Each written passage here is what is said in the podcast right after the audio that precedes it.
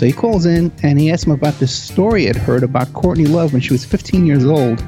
She went to Ireland with like 1,500, 2,000 hits of LSD.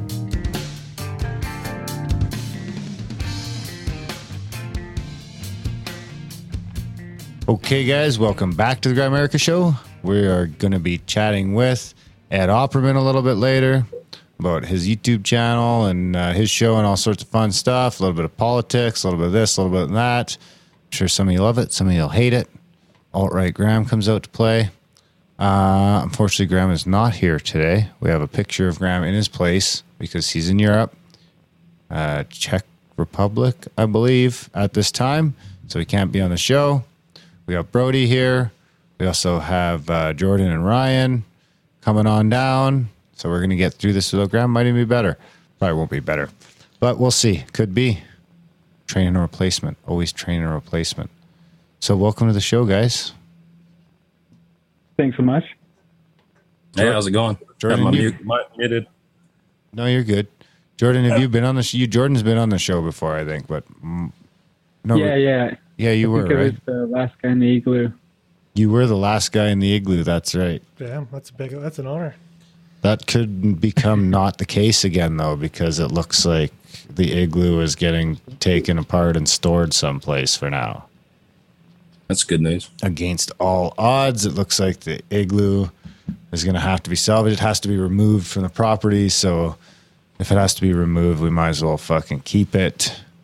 Um, and then when we get a rental space, depending on what it looks like, maybe we'll use it, maybe we won't. Either way, we'll keep it around for now, and maybe we could like auction it off one day if we don't use it. Or I'd at least like to hand it down to someone instead of just see it go to the dump or something. It'd make a Yeah, sweet fun, like voiceover booth. It weighs thousands of pounds, though, so that's the thing to consider. But that's okay. So welcome to the show, Ryan. I don't think you've ever come on. You've bandied about. You're in the chats. Everyone knows you in the chats. Ryan from Kansas. Mm-hmm. You're kind of running the place. Well, I do my part. You know. As uh, uh, it's great to be on the show. You know, never thought I'd end up on the show, being just a fan a year ago, but you know, here I am. So Well, it's less of a show and more of a community, that seems to be. Slowly. or at least we would like it to be. That's the goal, I think. That's the goal. Um, my jingle board is dead. It's charging, so we're not going to have any jingles for a little while here. Keep it at that. box. We'll wish Graham some luck in his little tournament, his little ball hockey tournament.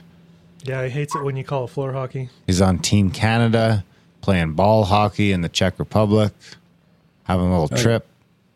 He can get up at fucking three in the morning to play Dungeons and Dragons, but he can't get up at three in the morning to come on the show. So you guys are gonna have to listen to me talk a little bit more. Um, we are going to talk about the new website that's rolling out. Since the Jiggle board is fucking dead and not cooperating, maybe we should just jump into that right out of the bat, right out of the gate, off the Yeah, bat. I guess so. Either way. Yeah, for sure. as well. So Jordan's the uh, man behind the scenes. He's been quietly working on the new Grimerica websites. Um, there's going to be some changes rolling out. So um, I think there's a bit of time to still get out in front of it. Um, but yeah, I'll let Jordan explain it because he does a much better job than I can. And Ryan has been helping out a whole ton along the way with the Discord and everything else. So yeah, I think I'd just like to leave it to you guys to sort of fill us in on what's what's coming or what's here Yeah, now. I mean, the new sure. Well, website's uh, live now. It looks great. Yeah, totally. I mean, I, I guess first off, I'm CryptoFunk on the Discord. So if uh, you guys have any questions or anything like that, that's my handle on there. But uh, yeah, I guess we're we're launching a new website. There, so there's two websites now instead of one website. Uh, one for the black budget and one just for the normal website. The I guess some of the features. Let me, let me just pull this up here. Some of the features that uh, the new Grimworks. So we're we're we're kind of doing a play on of uh, Lockheed Martin's uh, division Skunkworks, uh, calling that's where all their black budget project uh, money goes into. So kind of thought Those are the people with the Um, technology to take ET home. basically, yeah, they're the uh, the biggest military industrial complex company I think in the world. But uh, I think yeah, the head of Skunkworks was quoted as actually saying that. I Really? think the head of Skunkworks Crazy. is the guy that Graham Grant Cameron bases a lot of his stuff on for the UFO consciousness connection too. Oh yeah. Well, you know, like I, I, I always hear that the you know there's good aliens that are really pushing the consciousness agenda. So I don't know, maybe there's something to it. But uh, yeah, so the the website. Um, so I, I guess uh, for technical reasons, um, we are offering lifetime subscription uh, for anybody who donates before the black budget RSS feed switches over to the new one. Um, so and and once that happens, uh, you'll actually have to use a username and your your username and password to log into the RSS feed. So we're, we're kind of locking everybody out, but we're giving everybody the chance to still get their lifetime and and and we're not we're not uh, setting prices. So you can still choose your own price for monthly or uh, yearly, which is kind of uh, yeah. We're still going value for value, so we're that's that's something that's not going to change. Um, And you'll always be able to contact Uh, us for special considerations and things like that as well. We're always willing to play ball with anyone who's looking to support the show.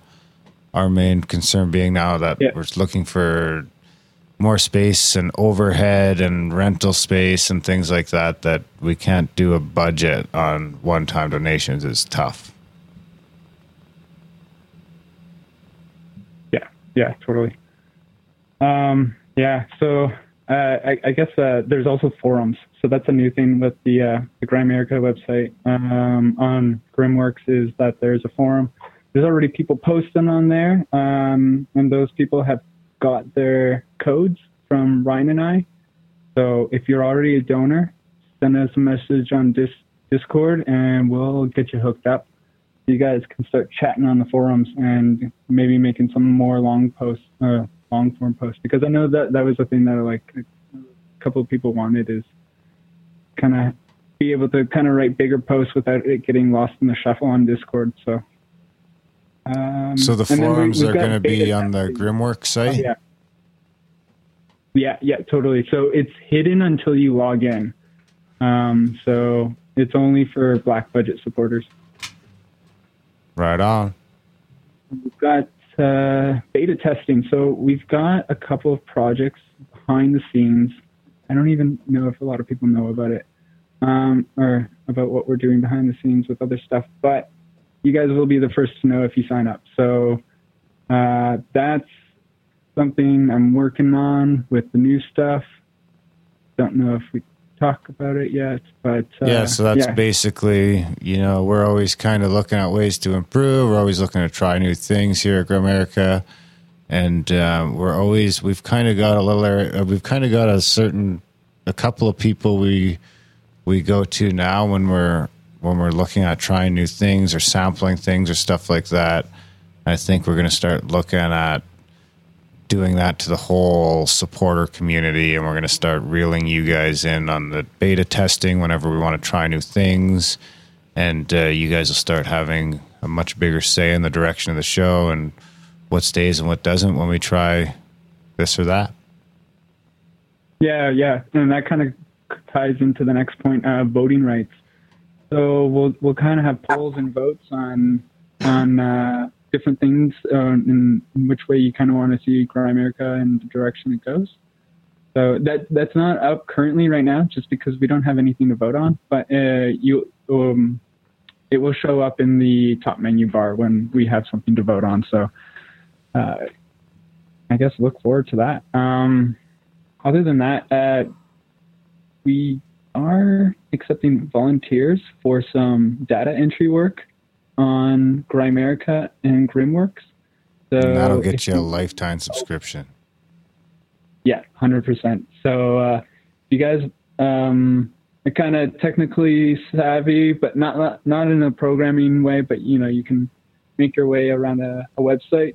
Uh, we're using WordPress as the uh, content management system. So if you guys want to volunteer, just it's basic data entry, you know, switching around fields and stuff like that.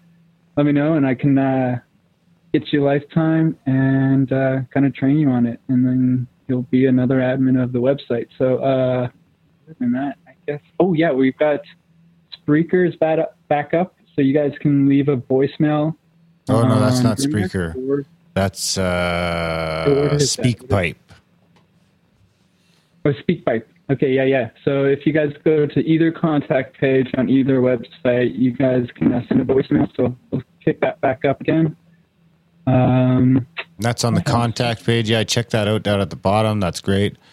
Ooh, the other thing I wanted to Yeah. mention was that uh, some people are having trouble finding the episodes. So if you're looking to listen to the episodes now, I think you go th- you go to the live page, right, Jordan, or the listen page? Is it listen or live?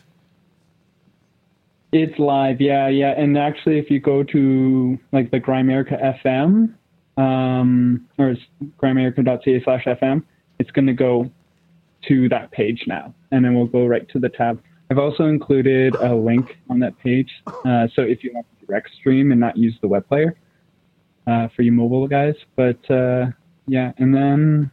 So then when you're on that when you're on that grimerica.ca slash live page, if you click on you'll Yeah. see a Grimerica FM button and you'll see an audio button.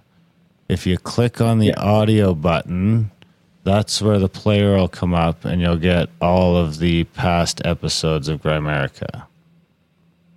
Yeah, and we're going to be bringing back the posts.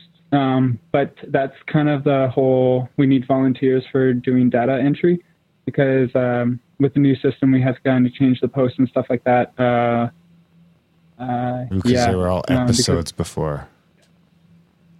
yeah, yeah. So we'll have to be going through 300-ish episodes and editing stuff. This is but 309. uh,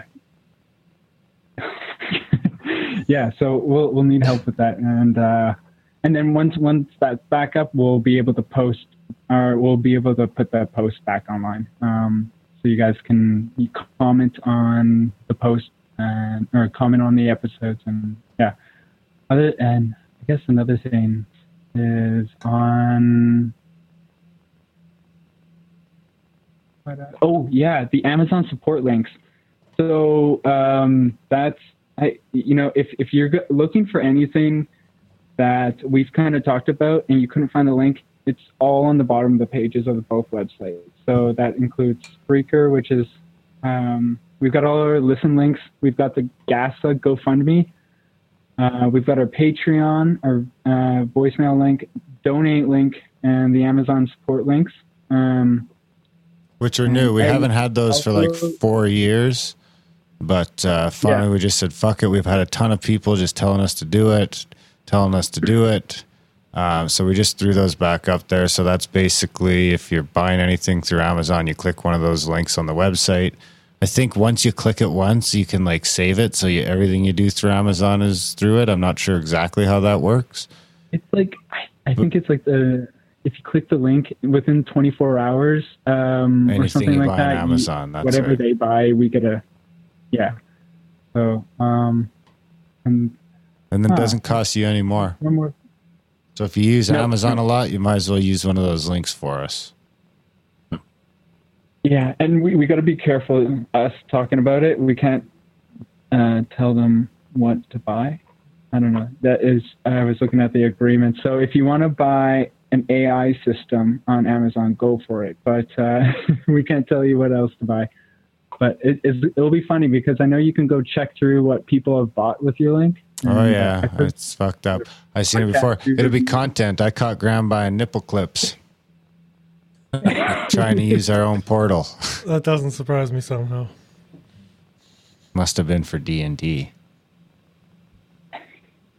Wh- eh, eh, what's uh, what's his character? Trance. Is he a vampire too, or They're all vampires. It's in, fucked up. in the one campaign, yeah, we're all vampires. Let's not start talking about D and D on the podcast. Um, What is he? I don't know what class he is. He's a Hexblade. Hex, Hexablade, yeah. Yeah, Hexblade. So anyway, I've been trying to chime in here. My dumbass had my mic muted. Uh, I just kind of want to thank everybody that's put up with our bullshit in the chats, trying to get everybody over to the new Black Budget server. yeah, we've been you know, us poking around and pinging everybody all the time. I, I appreciate the uh, patience. There's a purpose. Crypto's doing good work there, so without that help, you know. Nice. Oh, I, I gotta mention for the uh, PayPal. Um, so there is a, there is a known bug right now when you go onto the main website uh, and you go support the show and you uh, you you do the PayPal thing, you're gonna get an error. Uh, after the transaction has gone through, don't worry, it's gone through. We've got your info, we've got your money.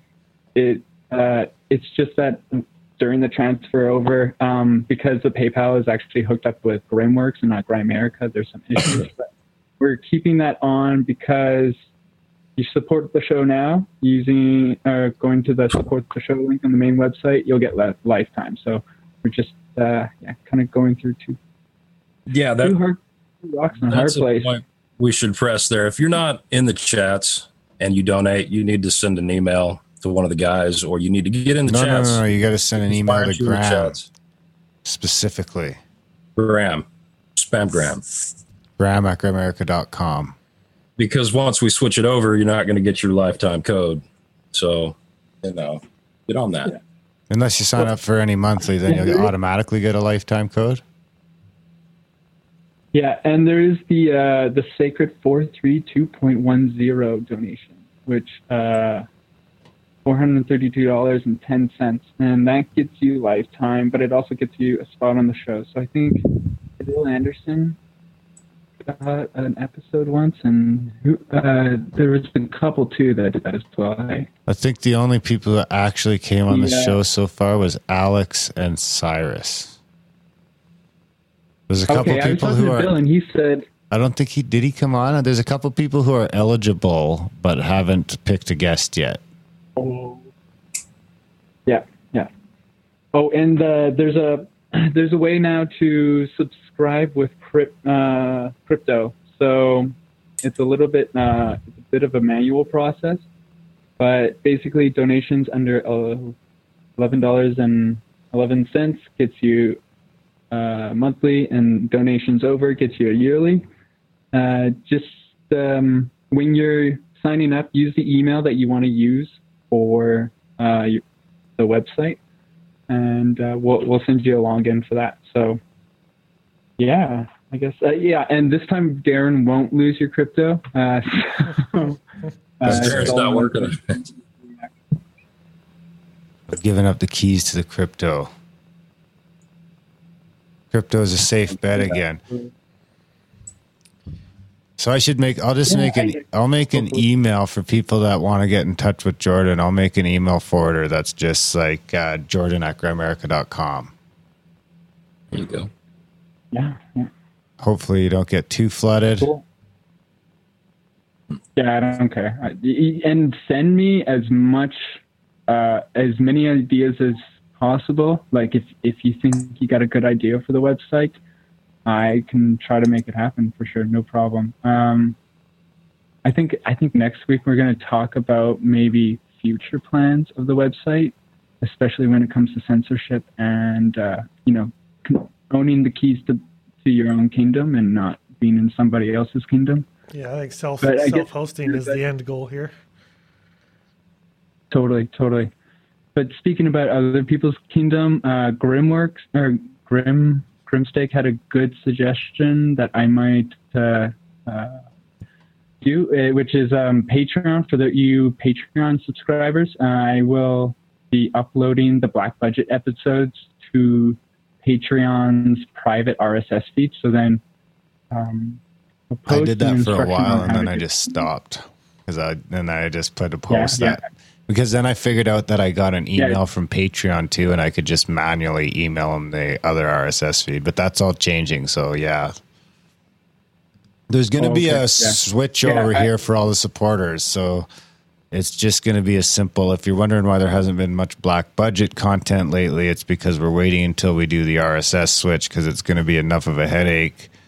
Um, and we're going to have to, you guys are going to have to bear with us as we send you all your new logins. And we have to, it's kind of a manual process because it's just a pain in the ass. But it, we only have to do it once, yeah, and we it- figure we're better to do it now than later. Good call. Yeah, exactly. And and uh, yeah, so you guys, when you guys actually like enter in the, the the RSS feed into your podcast player, there's a certain there's a couple podcasts that don't work. Don't worry, I'll have instructions on how to add add it. But uh, basically, it's going to be the same login that you use to log into the forums. That you'll use that login to log in to your podcast app. So yeah, don't be sharing it because it will lock you out if uh, there's multiple people using the RSS feed. Uh, so uh, yeah, I guess there's that warning too that I should.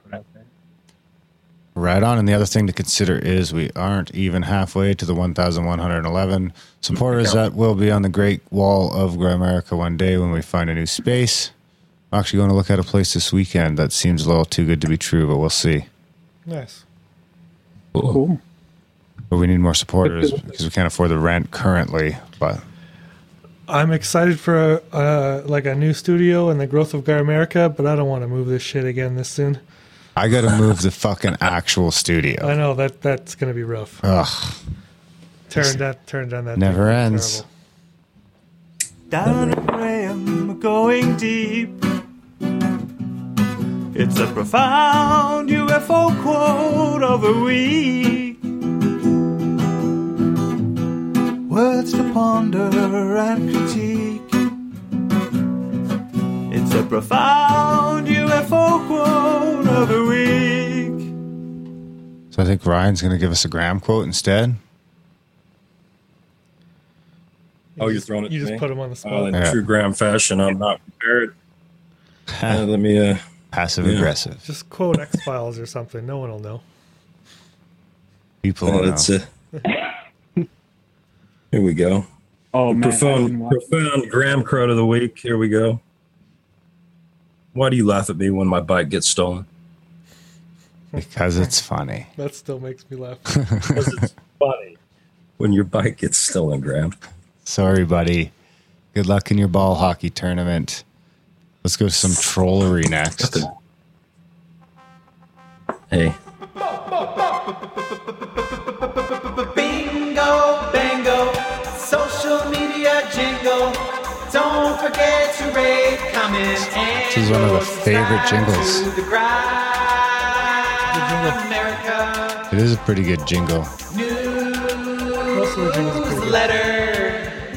So we've got, we're going to go to the Facebook page for this one from our buddy Lee in the UK posse, who uh, is not only a supporter, he actually does a great job running the Facebook page over there at, uh, I don't know, Facebook, whatever the fuck, Grimerica.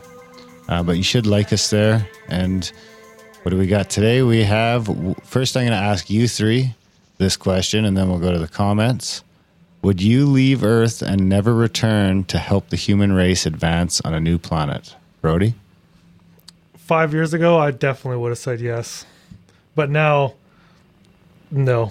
I'm too like old and sore and broken and jaded. I just want. Sounds like a lot of work, doesn't it? Yeah, I, I just want to sit on my couch. You know, that's all. That's my. I want to be a house cat. That's that's my goal in life at this point. I could we could work something out. Jordan?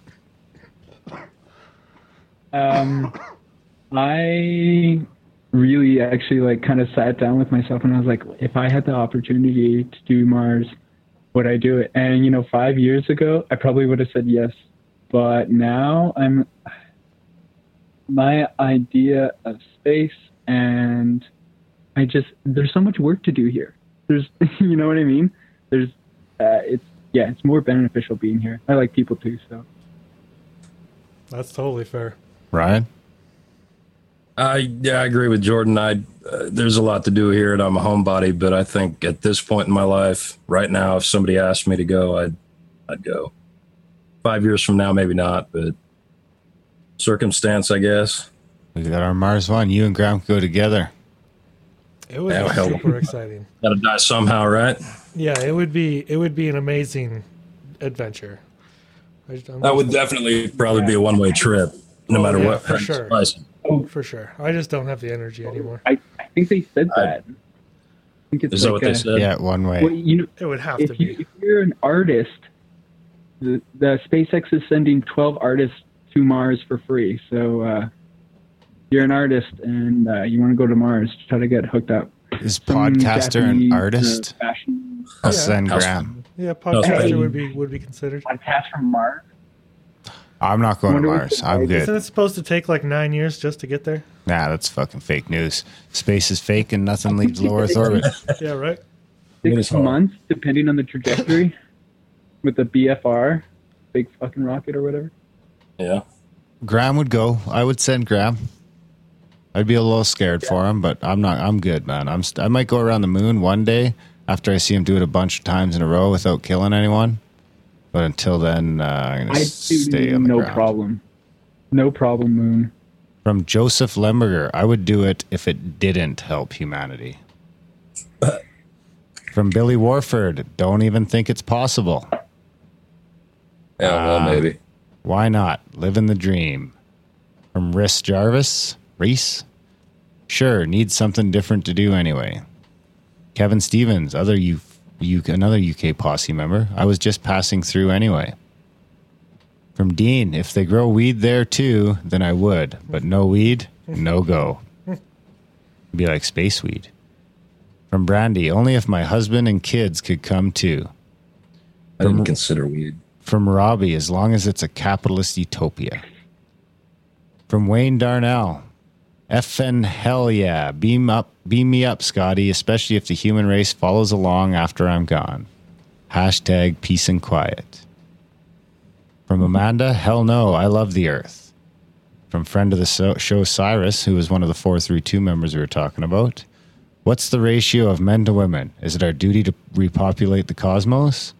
What are we talking about here? From Chuck, only if it is by instant teleportation. I don't like to travel. Well, you could listen to the back catalog of the Grimerica show for free. Because That's right. uh, from Shannon, no. From Matthew, who's coming with me? And from Mark, where do I sign? See, there you have it. Now I'm going to go to the YouTubes for a second and see what we got there, just because YouTube is always fun. What do we got? We got YouTube. Troll. Oh yes. Yeah. We got thanks guys, cool episode. Here we go from Rob Everly. NASA never even got to the moon and the tape came out and showed them faking it. And I believed you guys and watched the space station when you were talking to the people on it and it looked so fake. I was so damn pissed off. I will never believe you guys again. I do not remember the episode where we talked to the guys on the space station, but it sounds super badass. Yeah, if you talked to the guys from the space station. Um, from Nub Love.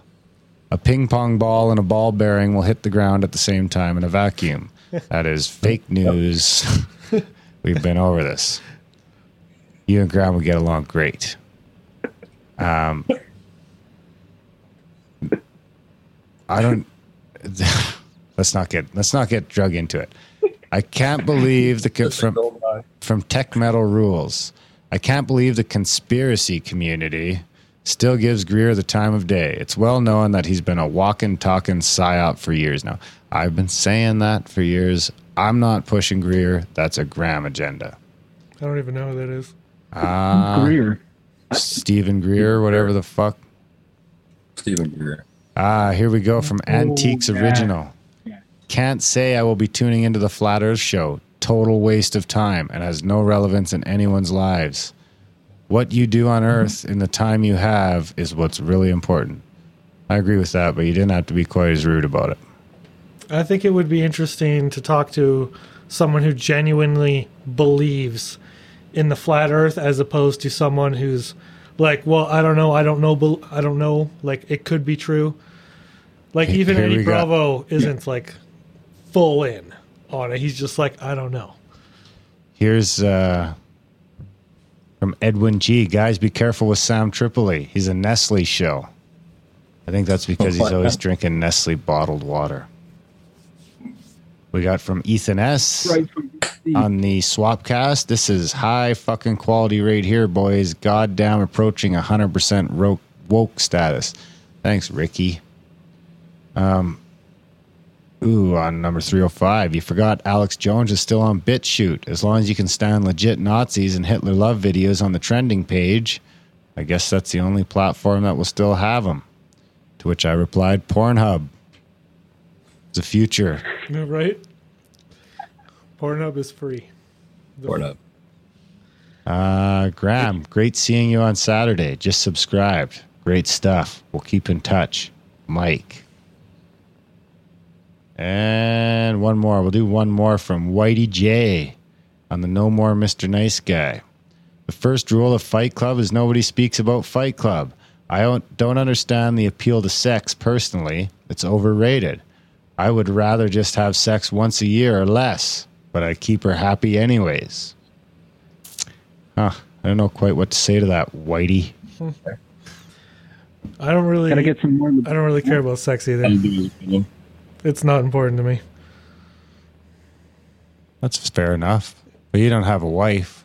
No. Save it for save it for the creative work, you know. That's right. You save But it up. that's fair. If you're in a relationship, you have to consider their needs as well. So,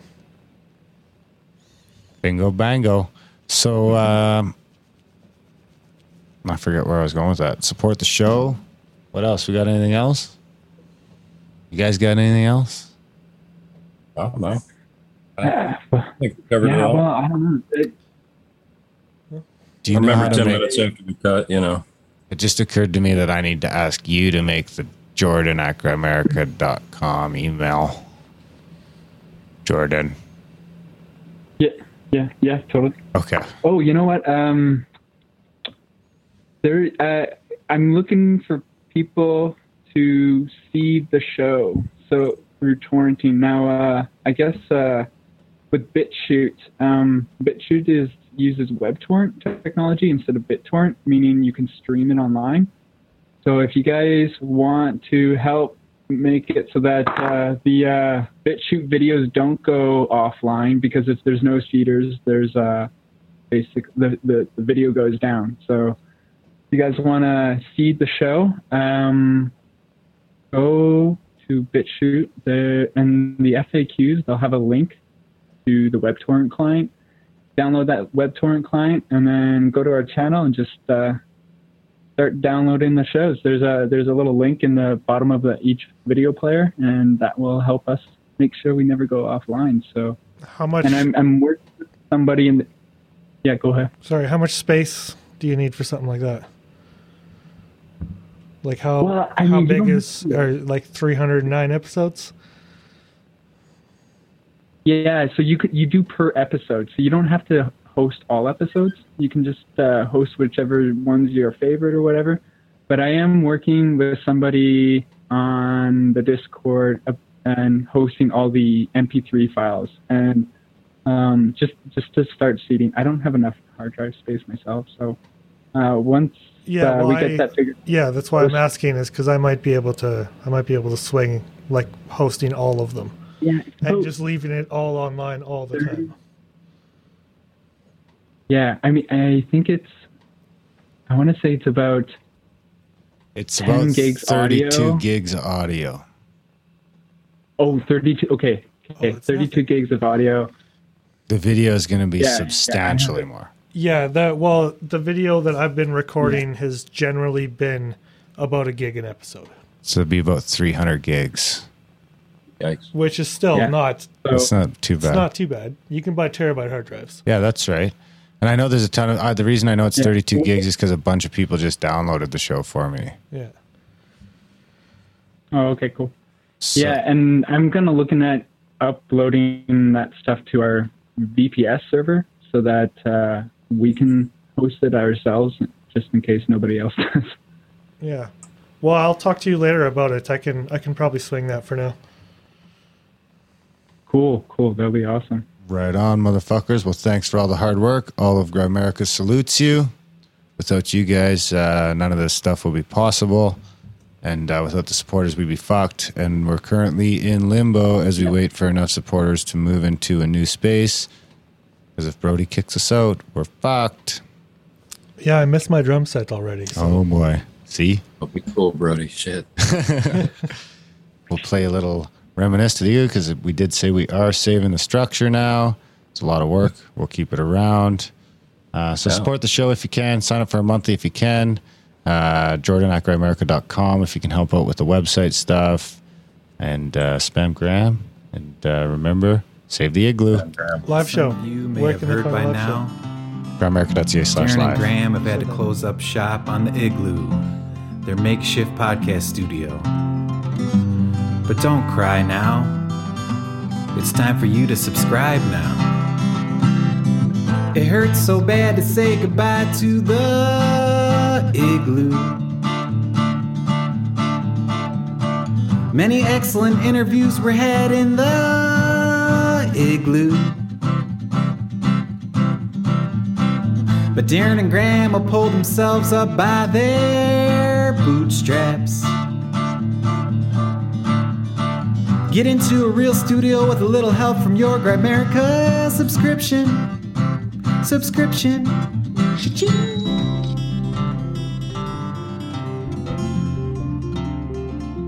Such a happy little riff.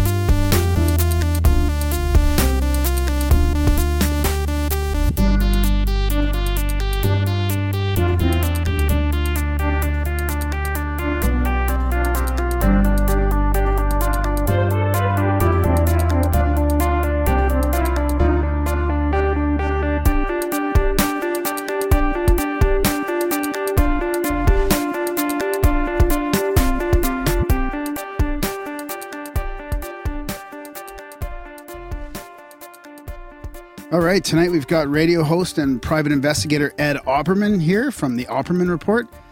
It's uh, he's got a website, radio show, and it's also in podcast format. And he's been using his experience as an investigator, uh, you know, to interview lots of interesting guests and authors about true crime stuff, some current events, social injustice, uh, all that kind of stuff, some conspiracy theories. Very interesting show and interesting research, and it's uh, good to have you on the show. Thanks for coming on, Ed. Thank you so much. Thanks for having me. Yeah, and we we've got lots of uh, lots of mutual Skype con- contacts. We were just chatting before we started recording about a the guy that we had on a while back, Po- John Potash, and um, he's got a documentary coming out. Before I forget to plug it, we should talk about it maybe. And uh, Ed Ed was a part of that as well. And uh, you want to just chat about that for a bit, Ed? Yeah, sure. Yeah, uh, yeah. John Potash just came out with this uh, an excellent documentary based on his book, uh, "Drugs as Weapons Against Us," and as a, a website too, drugsasweapons.com. Uh, and it, it's real, the really, really thoroughly researched uh, the, the film, starting off with with the opium wars and opium importation stuff like that, um, with the banks, and then gets into Iran Contra. A lot of stuff about um, LSD in the '60s and how like um, COINTELPRO and FBI and stuff like that used LSD to sabotage the uh, uh, revolutionary movements and stuff like that. And there's there's a clip with me and Hank Harrison, Courtney Love's father, about how um it, it was really interesting. I was interviewing Hank Harrison for like the third or fourth time, and uh, just by coincidence, I was doing a recorded segment for my members section, and Potash just happened to message me on on Facebook, and I says, "Hey, I'm talking to Hank Harrison," and he says, "Well, I got a question for him." I says, "Well, okay, call in." So he calls in and he asks him about this story he'd heard about Courtney Love when she was 15 years old. She went to Ireland with like 1,500, 2,000 hits of LSD. Yeah, and she hooked up with this guy. I'm, if I if I'm correct, I believe his last name was Leary, who was about 35 years old, a friend of Hank Harrison's, who was worked for the CIA. He's a CIA agent. Courtney Love was dating a 35 year old CIA agent when she was 15 years old, and they were giving away LSD in the rock scene over there in Ireland. Believe it or not. okay. Well, you can believe it. Like we had Dave McGowan on as well, and it Uh-huh. seems to fit in with that research where all these people were, you know, sort of interconnected and related with their families and intelligence and, and high level military rankings, stuff like that. Yeah, I think Potash talks about McGowan too uh, in, in the film too as well. But it turns out this guy Leary, we're we're ninety percent sure, is the brother of that guy Leary on Shark Tank. Huh.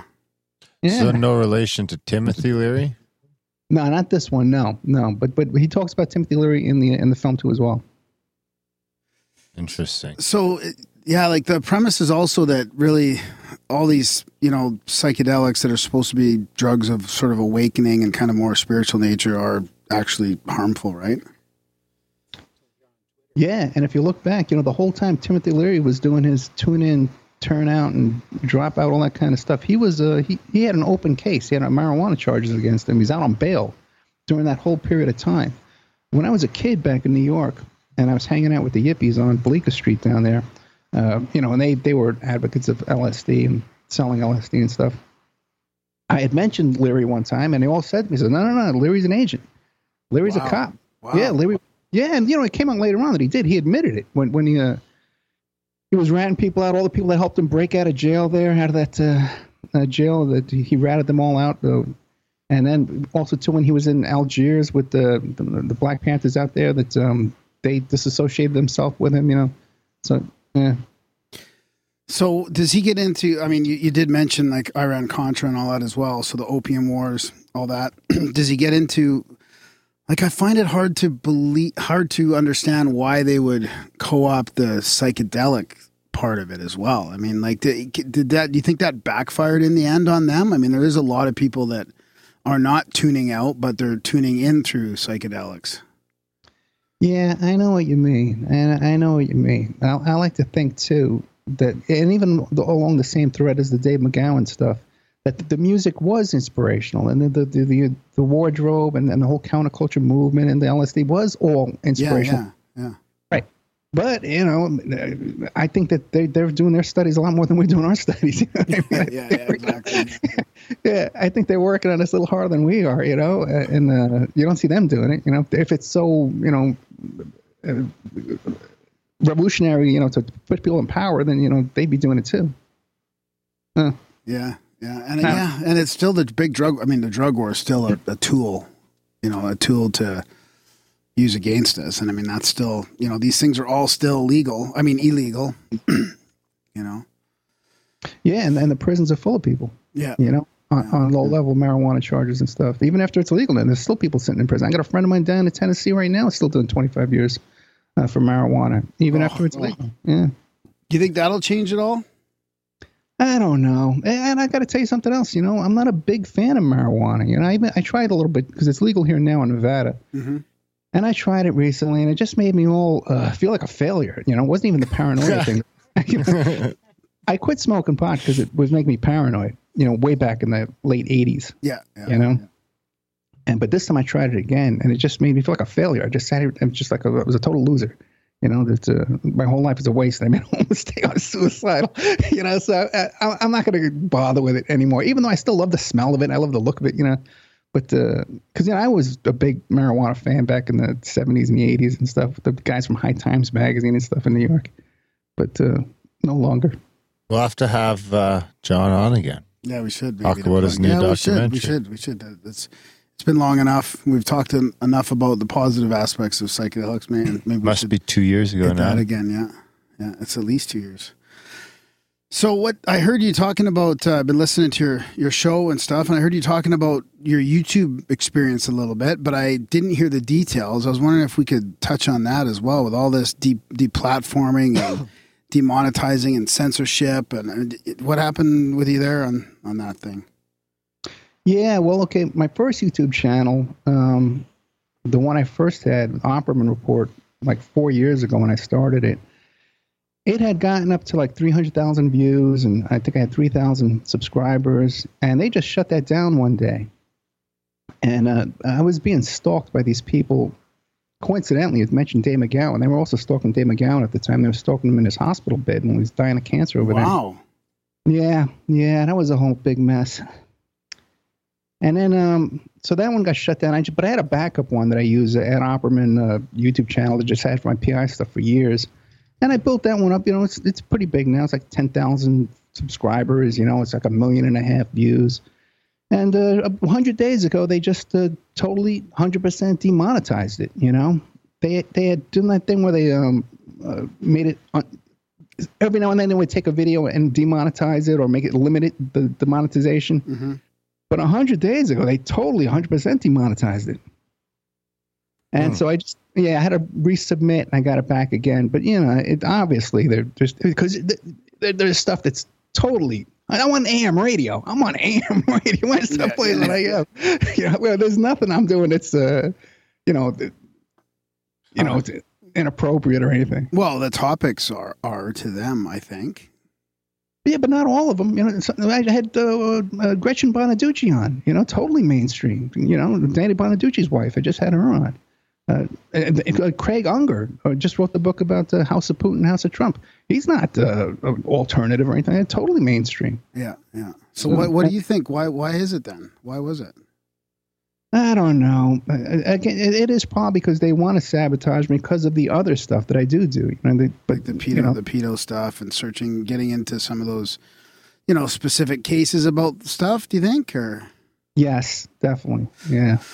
so it's not just an algorithm based mistake, you don't think? No, I don't think it's a mistake. And, and also, too, uh, then you know, because I used to do like a lot of uh, mainstream TV and stuff too. Like you know, I was on Dr. Drew, I was on Nightline and stuff, and uh, I used to do a lot of um, what do you call it, uh, audition for uh, reality TV shows and stuff. And, as soon as they find out that you know you're you're involved in stuff like the McMartin preschool case and stuff like that, they don't they don't want to touch you. They, it's totally blacklisted in, in mainstream uh, Hollywood. Ooh, can we go through that quick then and see if we can blacklist Grimerica? Let's talk about that. there you go. Yeah. Let's start. Well, it's important. It's an important Yeah. foundational case, I think. From you know, from what I've heard you, t- I've heard your you talk about that case a lot on your show, and it leads to other other things as well, and some connections to people and organizations that we don't really realize has has, has happened. Let's poke the bear. Yeah. It- It's it's like a foundation case, you know. But you don't imply that children did not die in it, do you? In, in McMartin preschool, Yeah, I don't know. You just got to be careful about that. no, no, no children died at McMartin preschool. That was child molestation. it uh, wasn't. Uh, it wasn't a Oh, school. sh- no, he is denying it. Tonight, no, I, be- I believe the kids were molested there, and I and I, I believe that there were. Well, I don't know about hundred percent if there were tunnels there, you know, because you know how Ted Gunderson went and hired that geologist who found tunnels, you know, and he hired an archaeologist. Um, but I went and located the geologist, the first geologist who showed up on the scene. I think his name was Bruce Michael. It's in my members section at OppermanReport.com. And people mention him in, in different articles trying to debunk McMartin and different stories uh, because way, way at the beginning, before there was ever any arrest or any kind of uh, court case or anything like that, the families were confronting uh, the Buckey family and the McMartin family who ran the school, and they brought in Ted Gunderson.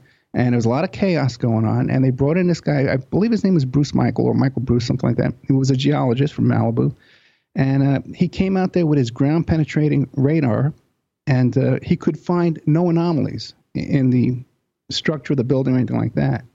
Uh, but then later on, when uh, what happened was uh, uh, the Buckey family, the McMartin family, couldn't pay their legal fees, so the attorneys got the deed to the property, and they, they turned it over to a real estate broker.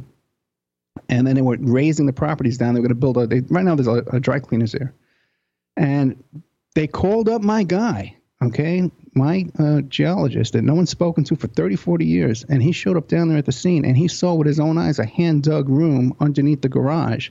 There was a detached garage next to the preschool. And he found underneath there a hand dug room and a hand dug staircase underneath that garage. He, di- he didn't examine that garage the first time around because they told him it belonged to the neighbors. So, uh, so that I could that I, that we have documented. Jesus. I really don't know much about the Yeah, maybe you should sum, Yeah, I just don't know quickly anything summarize about it it, for yeah, people yeah. too, just so they This will be realize a how lot of this- significant. Because Yeah, this a is lot the of one stuff that's will be new for our audience. yeah, because it's it's one of the things that's really significant because it's the mainstream view is quite a bit different than the view that you're that you're Right. espousing here, right? okay, the, the McMartin preschool case was way back in the 80s, and it was kind of the big case that um, kicked off the whole thing that they called satanic panic, and that they called false memories. That they, they claimed that the children, the, the children started reporting to their parent, parents that they were being molested at this preschool. And uh, the police got involved, and they did. By the way, they did find the kids were uh, they had STDs, they had anal tearing and stuff like that. There was absolutely 100% evidence of physical abuse to these children. There's no doubt about that. It was a long, long, long trial. Went on forever. And like uh, years, right? A couple of few years, like to the late '80s or something like that. yeah, and, and, oh yeah. If you go, in fact, in fact, if you go back and look this up, it did go on like five or six years from the time of the investigation till the time the trials were over, and the families were acquitted. Okay, the the uh, uh, but what happened was so many things happened. Uh, one of the the prosecutors quit and actually went to work for the defense. Um, this a couple, I think they're called the Manns. Um, came in and, and they actually did a movie about this called Indictment, the McMartin Preschool, and James Woods starred in the film, and uh, uh, Oliver Stone produced it. These Manns paid off one of the prosecutors to turn over his prosecution notes to the defense and get a percentage of that book and that film. okay, yeah. And, and a lot of other characters became involved in this too because uh, um, they wrote a book about it, False Memory Syndrome, and Dershowitz praised this book and he said, oh, this is going to change all these child molestation cases and stuff like that.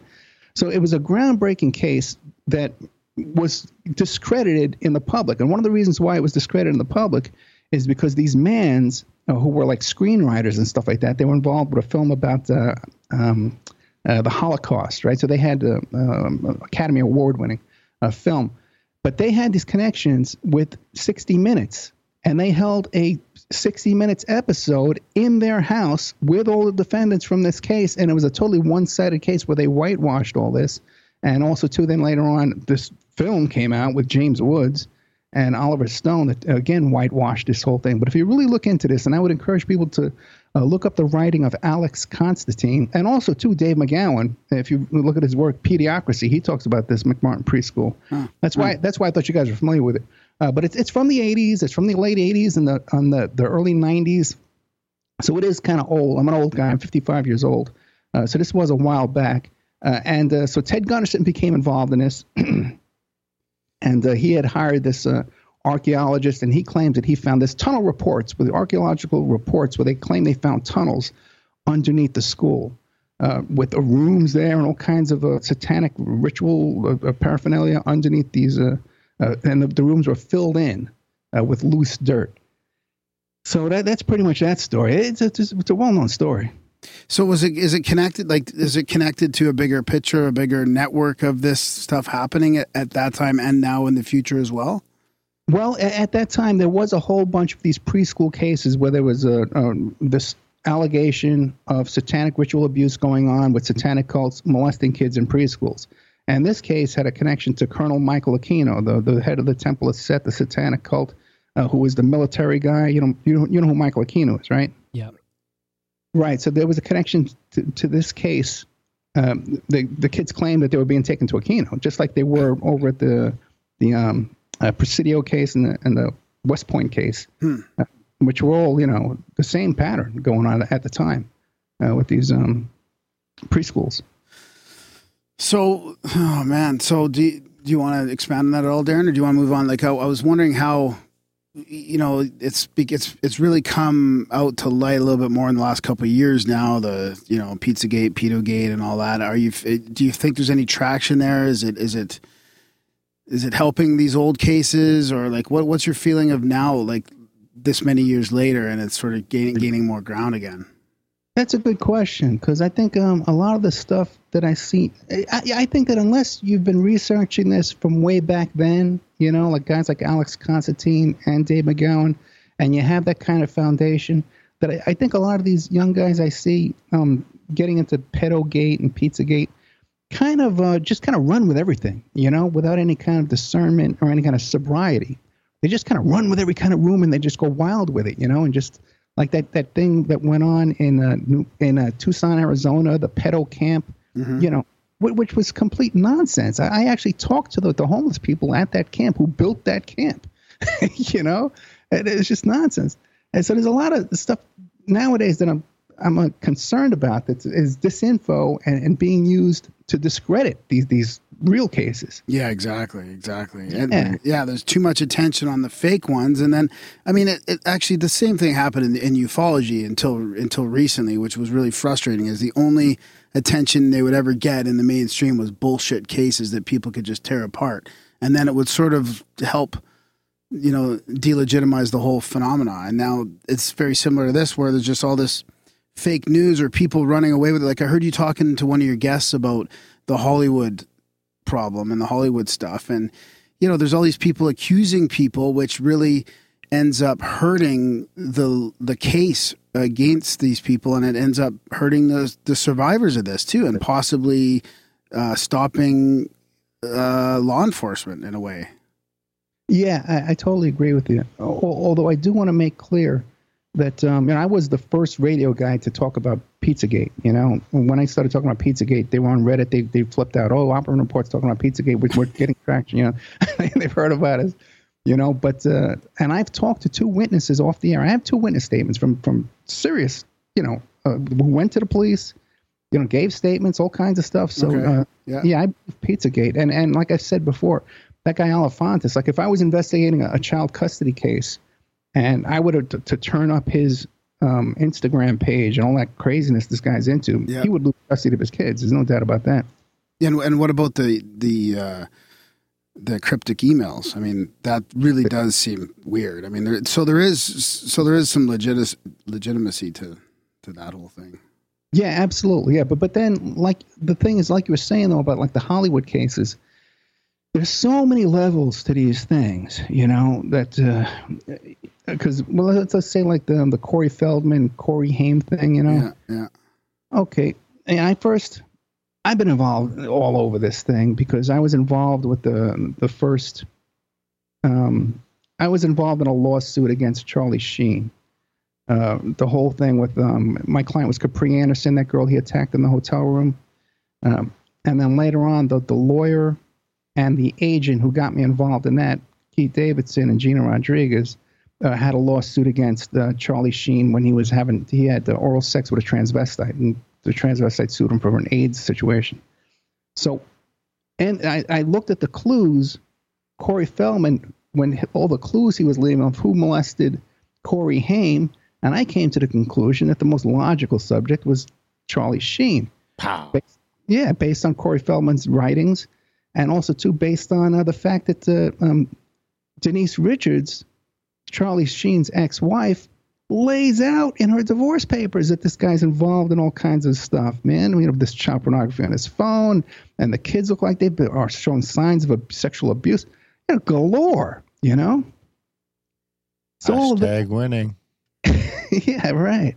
You know, so uh, I, I did a show called uh, "Let's Look at the Clues." Corey Feldman, Corey Haim. Let's look at the clues, and I just laid out all the clues that are out there. You know, Yeah, yeah. and people can make up their own mind. So Corey Haim, no, Feldman saw that he retweeted it, and then I got in touch with the Corey Fel, Corey Haim's mother, right?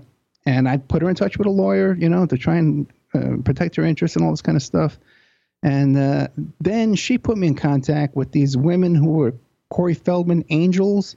These women that were in Corey Feldman's band who are being abused by Corey Feldman. Ah. you know, and Corey Feldman's doing all this shady stuff with the money. You know, he's, he's raising his money and he's not paying anybody and all this kind. Of, so I, I really got it up to this whole thing up to my neck. But there's so many levels of betrayal and double dealing and shenanigans by everyone involved, everyone involved in that group that um, you're talking to them and they have to go back and get permission from somebody else. that someone higher up who's pulling the strings behind everybody there. So, you know, on the surface, you can look at these YouTube videos and stuff like that and say, oh, well, Corey's the bad guy and, and uh, Judy Haim is the good guy and the angels are the good girls. But when you really get into this, they're all kind of uh, up to their necks in this stuff and someone's paying everybody off. That's Hollywood. Yeah. Is it Charlie Sheen? Do you think paying everyone? I well, I couldn't make that allegation, you know, but uh, someone is. That's for a fact. It was. I, I could. I would. I think I could testify if I was being sued for libel. I could testify that from my observation of the situation, there's definitely someone above all the names I mentioned that's pulling the strings. So, can I ask a question with the satanic panic part of that?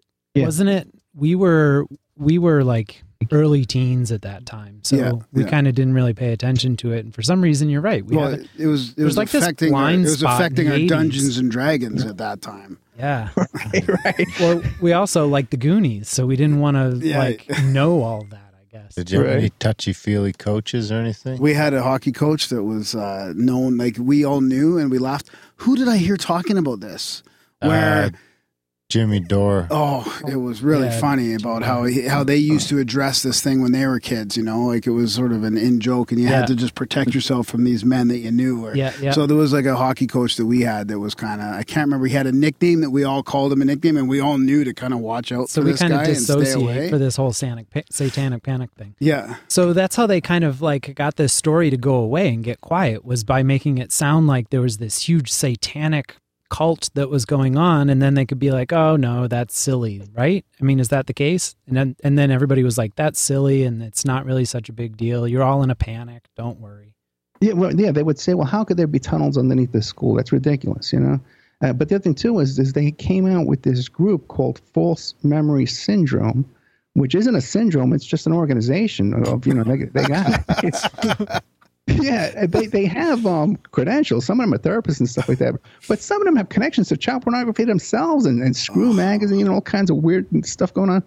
Uh, so and so that was the other thing too is that the kids were um, had false memories. You know, was the other thing. The, the kids were Well, that's easy enough to do. That's easy enough to do. You just crack you just crack, you know, a consciousness and then you can implant what you want. So Right, so and how you do that is by trauma with the with the, the child abuse to begin with. So That's you right. can't. That's right. Right. Exactly.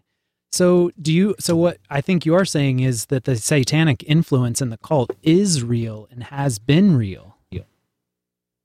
Yeah, I believe there's a satanic element to this. I I believe this 100%. And I believe that they do get some kind of energy and power from blood sacrifice and from child sacrifice and from molesting kids, too. It releases some kind of energy into this stuff.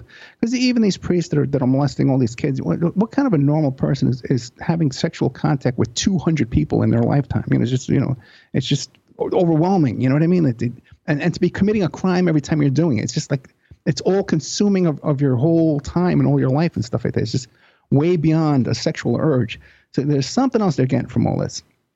Now, also too, you mentioned how about how it uh, cracks their consciousness and stuff like that. The trauma-based uh, mind control. Uh, Aquino was part of that. That's what he does. That he does psychological warfare. So he knows all this stuff. He was part of the Phoenix program in, in Vietnam and stuff.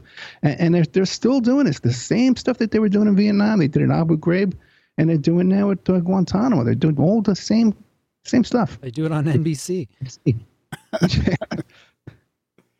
Yeah, that's kind of true. Even those TV shows like Fear Factor and stuff like that, or The Real World, you know, they, they, they pretty much are doing it, you know? Well, you just come on every night, every night, just as you're about to settle down for the night, and you're like, Trump is going to get you. He's the big evil monster. And everybody goes into this, like, oh my God. And then they fill you full of whatever right after that. Yeah. And you forget what they've told you, basically. And you only latch on to certain things, and you don't think to even look for details. I should stop my rant. I'm taking over their show. Yeah, again. no, no, no, no. It's okay. I just I'm curious about the. So you were talking about Pizzagate when it was new and there was something there, Yeah. and then and then this thing sort of spinning out of control. And then can you talk about that process at all and what was that like and and and and how like did it? Now looking back, like what a year and a half later, maybe maybe more. Like it, did it? Did it end up the way you would have liked, or did it not, or you know, like where's it going to go from yeah. here? Like it's there's a lot of sort of philosophical questions around that. Yeah, I backed out of it. I back. I'm I'm pretty much backed out of Pizzagate. Uh, one of the things that happened was is that first show that I did got so much, uh, you know, the, the YouTube views and all the hits on Spreaker and iTunes and iHeart was just overwhelming. And I just said, I said, you know what, man, you know, if five percent of the people who, who are so fascinated with this topic and they're, you know, if you would just become a member, you know, I would investigate this whole thing and I could put together a Oh, case. I yeah, put yeah, together a yeah, real you know. So, but then all these people, then people just started this whole thing. Oh, we're going to hire Ed Opperman to run. yeah, and I got I got a hundred different people contact me, and I says, no, you can't, and that's craziness. You can't do that. I can't have a hundred clients. you know, who do I report back to? What if there's a change in the course of investigation? Who do I report back to? This is crazy. So, but if you look, what happened after that? Who shows up? George Webb with what does he have? A crowdsourced investigation. So they take everything you're doing, man. You know what I mean? they take the real stuff and and they fill in. They fill in for you. You know what I mean? Uh, so yes, I, I pretty much just backed away from Pizzagate. And So what are gonna did, did it fall apart then, or what do you what do you think? Was there like at what what stage did it did it go off the rails? Because there's a there was a lot of like if you were just to look at like what you called earlier the clues, like the bullet points, I would call them, or the coincidences. Like Yeah. it's a long list.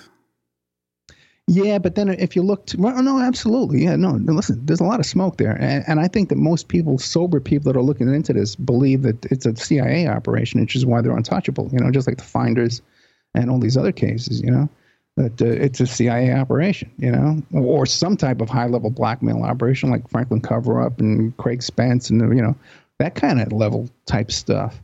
or even Um, bigger.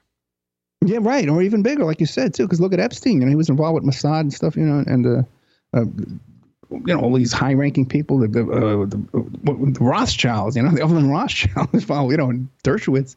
You know, so yeah, you know, it's all at a high level for sure.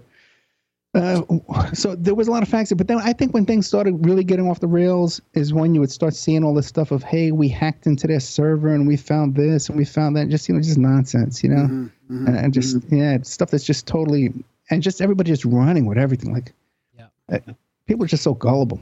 Totally. so- I wonder so if the- much fake news. I wonder if the Vatican knows something about uh, yeah, about fucking kids. That's what I was gonna say. You know, it seems like they would know the same thing as the The satanic whatever people. elites or the satanic people. If they're doing that for some sort of power, it seems like the Vatican knows about it too.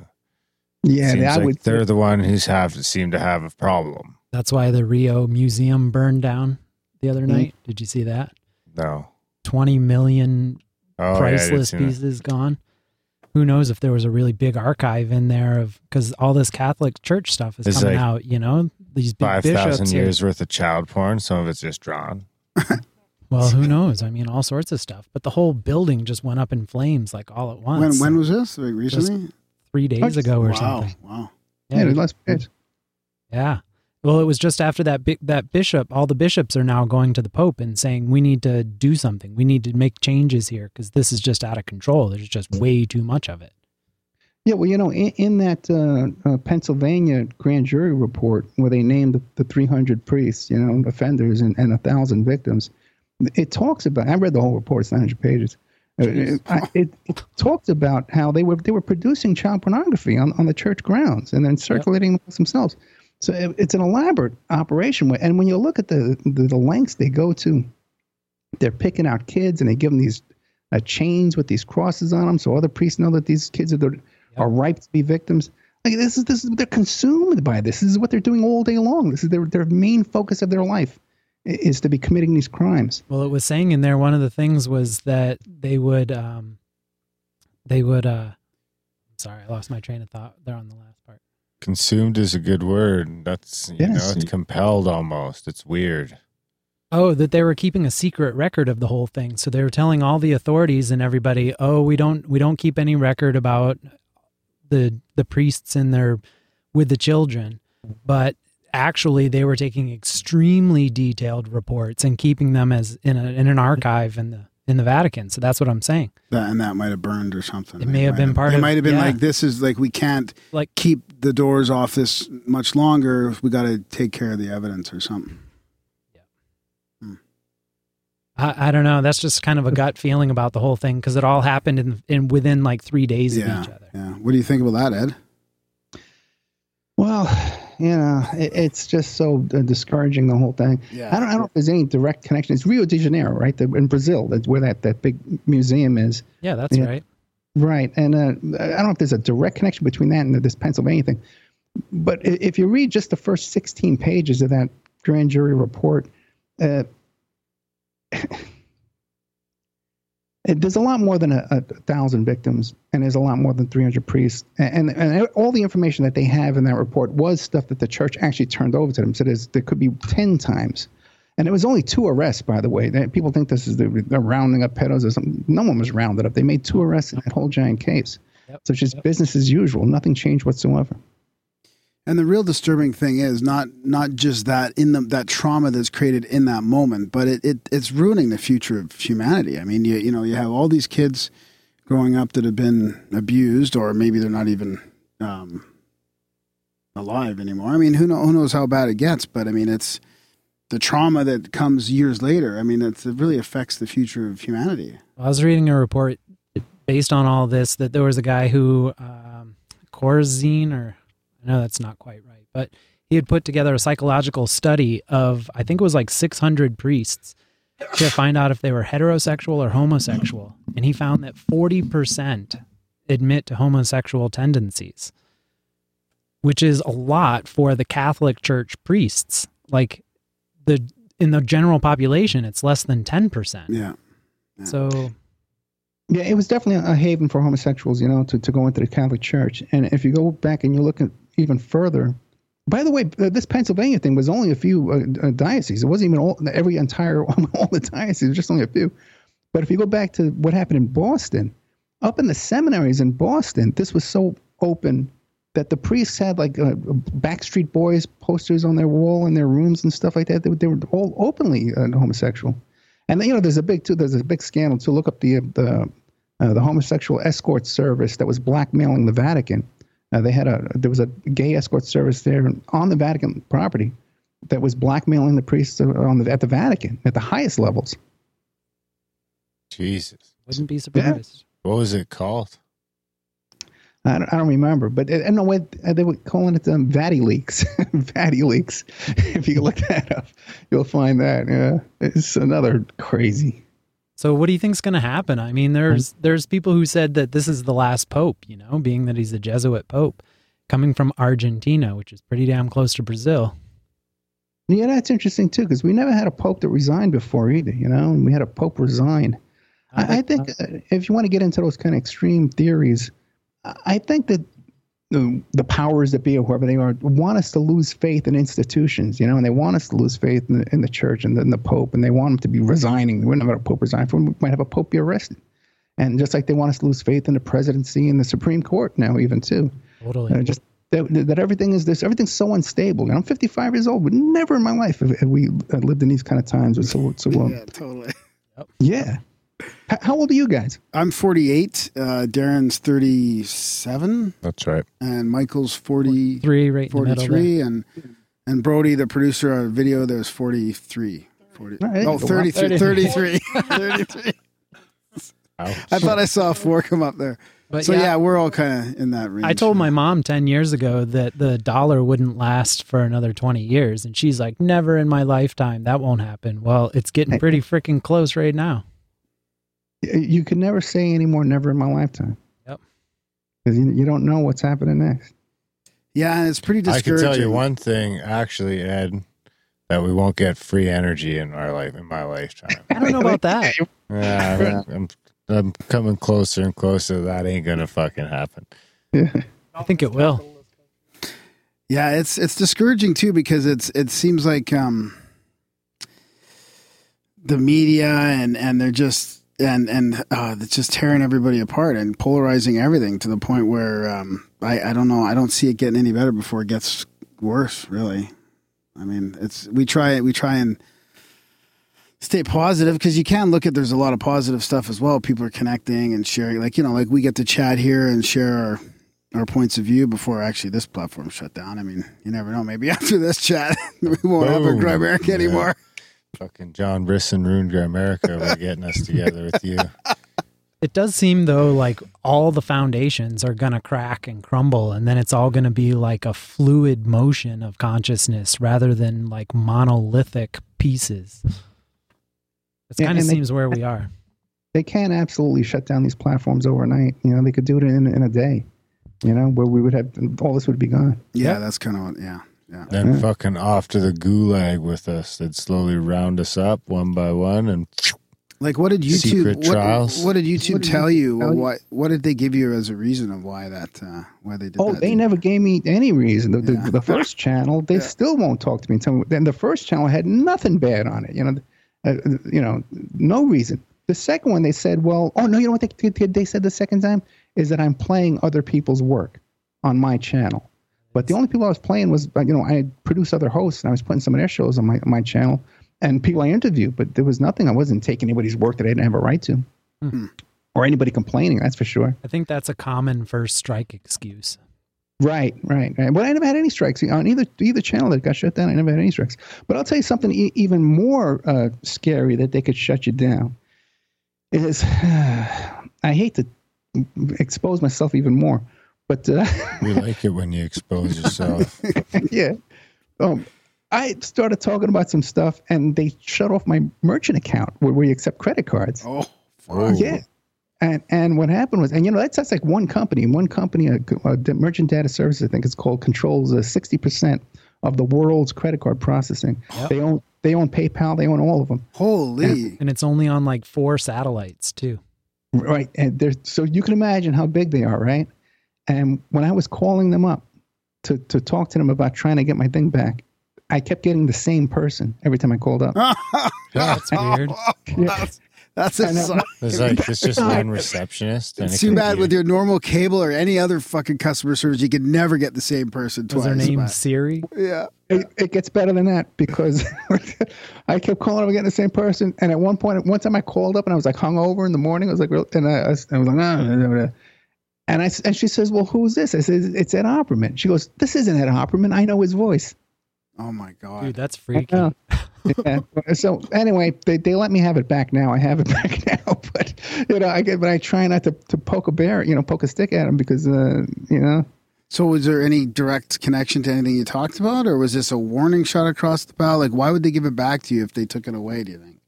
I was talking about uh, a case I had involving Sarah Palin um, with a, an alternative media host who I found out later on works for that company. So, it, you know, that that's a pretty good oh, chain. that's that's Yeah. co-opted alternative media right there. Holy. Oh no, yeah, I, the alternative media is totally uh, co-opted. Yeah. I, I'm hearing these things now too, like with these YouTube channels. Where, uh, oh, by the way, we did a great show with uh, Neil Sanders, who, who investigated Cambridge Analytica, and he shows how all that money comes down, flows down from the Mercers to people like Laura Loomer and uh, uh, uh, Veritas Project Veritas, all this stuff like that. He's got it all. Uh, he did a really good job on that. Cool. But I'm finding out too, man, that these guys with these YouTube channels, they got all these schemes going where they bring people on their show to beg for money, and then they split the money up between the host and the guy and stuff like that. Oh yeah. Yeah, there's all kinds of shenanigans with these guys. Everybody's making money but me. You know? What? You got to be shady, man. I know. Nah. Just being honorable and it'll pay off in the end. Yeah, hopefully. Mm. What's your uh, what do you what's your favorite thing you're working on right now? What's the, what's your most exciting like that like spy novel? When I think of Private Eye, I think your life's like a little spy. Yeah, I, I, you know, I had this really good case. I'm getting screwed out of this too, um, where um, uh, it's a Me Too case against a Fox News contributor, and uh, this guy's a real pervert and a real creep, and uh, that, that's pretty much the kind of stuff I look for now that I try to get into too, where we could find a victim that we could sue somebody, and then I get a piece of the lawsuit at the end. Uh, but this, I brought in a, a lawyer. See, because my lawyer is Keith Davidson. The, the lawyer I bring this stuff to is Keith Davidson, the lawyer for Stormy Daniels and stuff, and, and the whole Charlie Sheen thing, and, uh, and Karen McDougal. Oh. He's the one I usually bring everything to, and he was so busy with all that crap, Yep. you know. You know, and plus, you know, I, we couldn't even email each other back and forth. I'm afraid to email the guy. I, I was sending him stuff FedEx. I'm afraid to send him stuff, you know. And it leaked. Yeah, right. So I brought in some other creepy lawyer, and he he just screwed me out of it. Um, when I put the whole damn thing together, so that's one thing that I'm kind of exciting. I'm working on, but uh, I got this case I'm working on that too with this one this Nigerian scam where this this woman got scammed for this money, and I tracked him down. I I, I located the people here in the United States, and uh, we should be able to get that money back. But the, the client's not very cooperative. So there's Huh. that, you know, but stuff like that. Man, you should help us out here in Canada with this CRA. We have this Canada Reven- Revenue Agency crank call, and all of us get this call. I get Everyone knows one about it. call every day. One so one fraud call every day Not here. necessarily just from them. And yeah, and it, and it's like there's this one from the Canadian Revenue Agency, and they what do they say again, Darren? I usually They ha- I hang up so quick. They don't say that to the you've thing, got. Uh, You need to call this. first, they start up. off by saying that you got back taxes, you owe money Yep. for dodging taxes, and you're going to jail, and we're coming to get you. And then like they're they those guys know what they're doing because when it was Kim, Kim said something about he's like, look, I got to go pick up my kid. I don't have time for this right now. And they're like, oh, we're coming to get your kids, man. We're Yep. you're gonna you're getting arrested. Your kids are getting fucking taken away. And some people have met these people at a bank machine and then given them money. I think They showed up. I was reading a story the other day that they showed up at an old lady's house in like Langley, BC. And they were like dressed up as cops. And they like took her out of the house, took her to the bank, made her take out six grand, and dropped her off at home. Oh my god! Yeah, we have that here too. Um, they call from India, from Mumbai, and they call up. They say from the IRS, you owe money, but then they want you to start sending them like iTunes cards, you know, cards. you know, go buy a Target gift card and give us the number on the back. So they don't even have their act together with a good, you know, merchant processing. Uh, Well, you almost want to go through it just so you can track them. So you can show up at their door and be like, "Here you go, man. Yeah. Here's your pizza and a card." And I just want to see what they buy. yeah, that's right. But I mean, Well, how they're still getting away with this, though? I, I mean, they're honestly calling every person that I know has got this call from these people. So they're calling thousands and thousands of people, millions of people. How come? How come they haven't got caught yet? Like, what the fuck is going well, on? Here they're calling from India. They, they're calling from India in the United States. And and the thing is too, even if, with this case where this woman thought that the guys were from Nigeria. See, a lot of times people think these scams are coming from Nigeria, but a lot of them trace back to the United States or they trace back to, to Israel. You know, because he's based out of Israel a lot of times too. So um, people think, oh, you know, it's impossible. I'll never catch them. They just give up. And unless it's in here in the states, unless it's a lot of money, it used to be like ten thousand bucks, but now it's unless it's like fifty, sixty thousand dollars, the FBI doesn't even get involved. They don't care. Yep. You know. Yep. I, d- I think it's just like kids, just like local kids. And No, they kind of is- pass it around. They pass it around like, oh, yeah, here, this is a fun thing to do tonight. No, I don't think so. I think it's way more, way more. The CRA Per- thing the is pretty, CRA, is pretty intense. So you guys are in Canada? Yeah, we're in uh, close to Calgary. Okay. Yeah. Do you have to deal with any gang stalkers at all or anything like that? Is that is that a legit thing? I keep hearing about these things, and I wonder what what are these people thinking? Like, you know, they're getting gang stalked and all that. Have you- I'm gonna set up a gang stalk on you. You can see how it feels, Graham.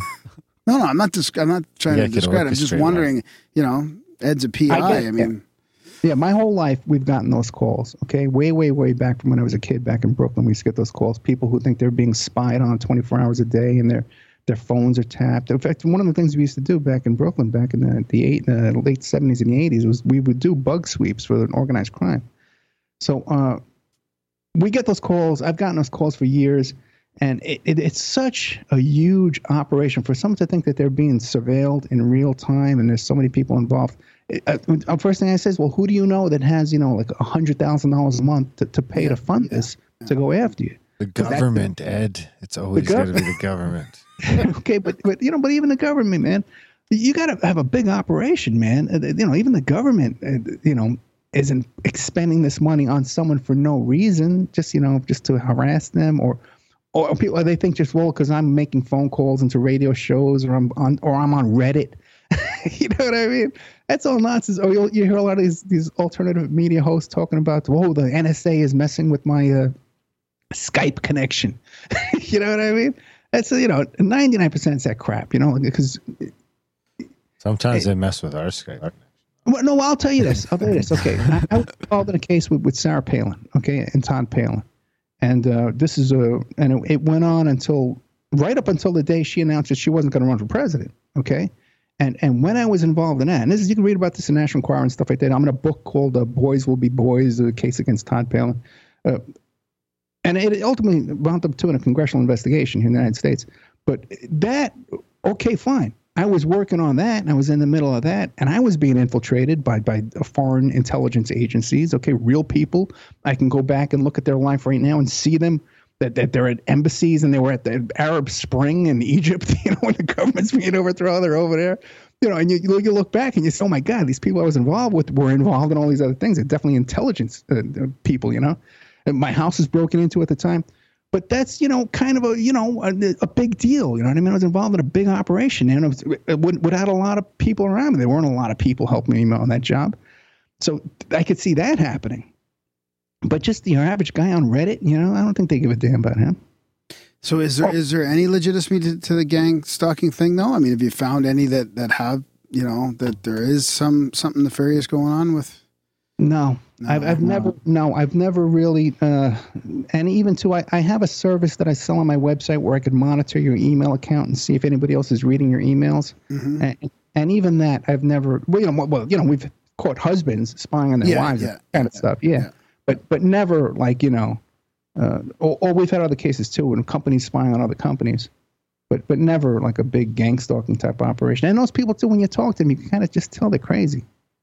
So you've been doing this 30 years? Yeah, I'm 55 years old, and I got started um, around 1979, 1980, because I had access to sources in the phone company that I could get people's phone records, and I was selling that to all the different PIs and stuff like that around Brooklyn and Manhattan and stuff, and bill collectors and um, bounty hunters, bill bail bondsman types and stuff. Did you have a red Ferrari and live in a mansion on Hawaii? No, I did have a, a, a convertible Mustang. You know? Wait, I owned a club in Manhattan. I, I And a owned- really great mustache. No, I never could. I, I've had a beard, but never a, a nice mustache, porn star mustache. But I, I have, um, what do you call it? Uh, I owned a nightclub in Manhattan. I ran with the Bulls in Spain. Cool. Yeah, no, yeah, I've testified for Congress. I've done a few things. Wow. Death penalty cases, yeah. Uh, big organized crime cases. I was part of the, the Pizza Connection case and the, the commission case in, in New York back in the 80s. Giuliani was the prosecutor in those cases, and so was uh, Chertoff. Chertoff was the assistant prosecutor. But all that aside, Yeah. what was the craziest shit ever? Craziest case, 30 years. Yeah, I don't know, man. What like what I would think is the craziest probably isn't what the average person thinks. Um, uh, I had this a couple of blackmail cases where my clients were being blackmailed and stuff like that. That got touch and go. Um, all, all those cases, the big ones like Tiger Woods, you know, those that stuff. I did all the cell phones on the Tiger Woods case. I did a case with Ashton Kutcher. Um, Weinergate, I did Weinergate. I did all the phones in Weinergate. Um, uh, you know, it's that stuff. I had a crazy case with the New York Yankees.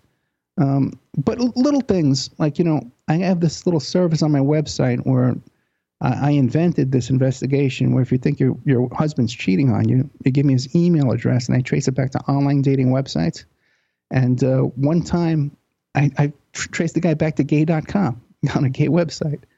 And his wife says, "No way, no way, my husband's uh, gay. We have we have six kids." So I went and I found the ad, and the guy was sitting there uh, naked uh, with a baseball cap. He's talking about what a tight asshole he has.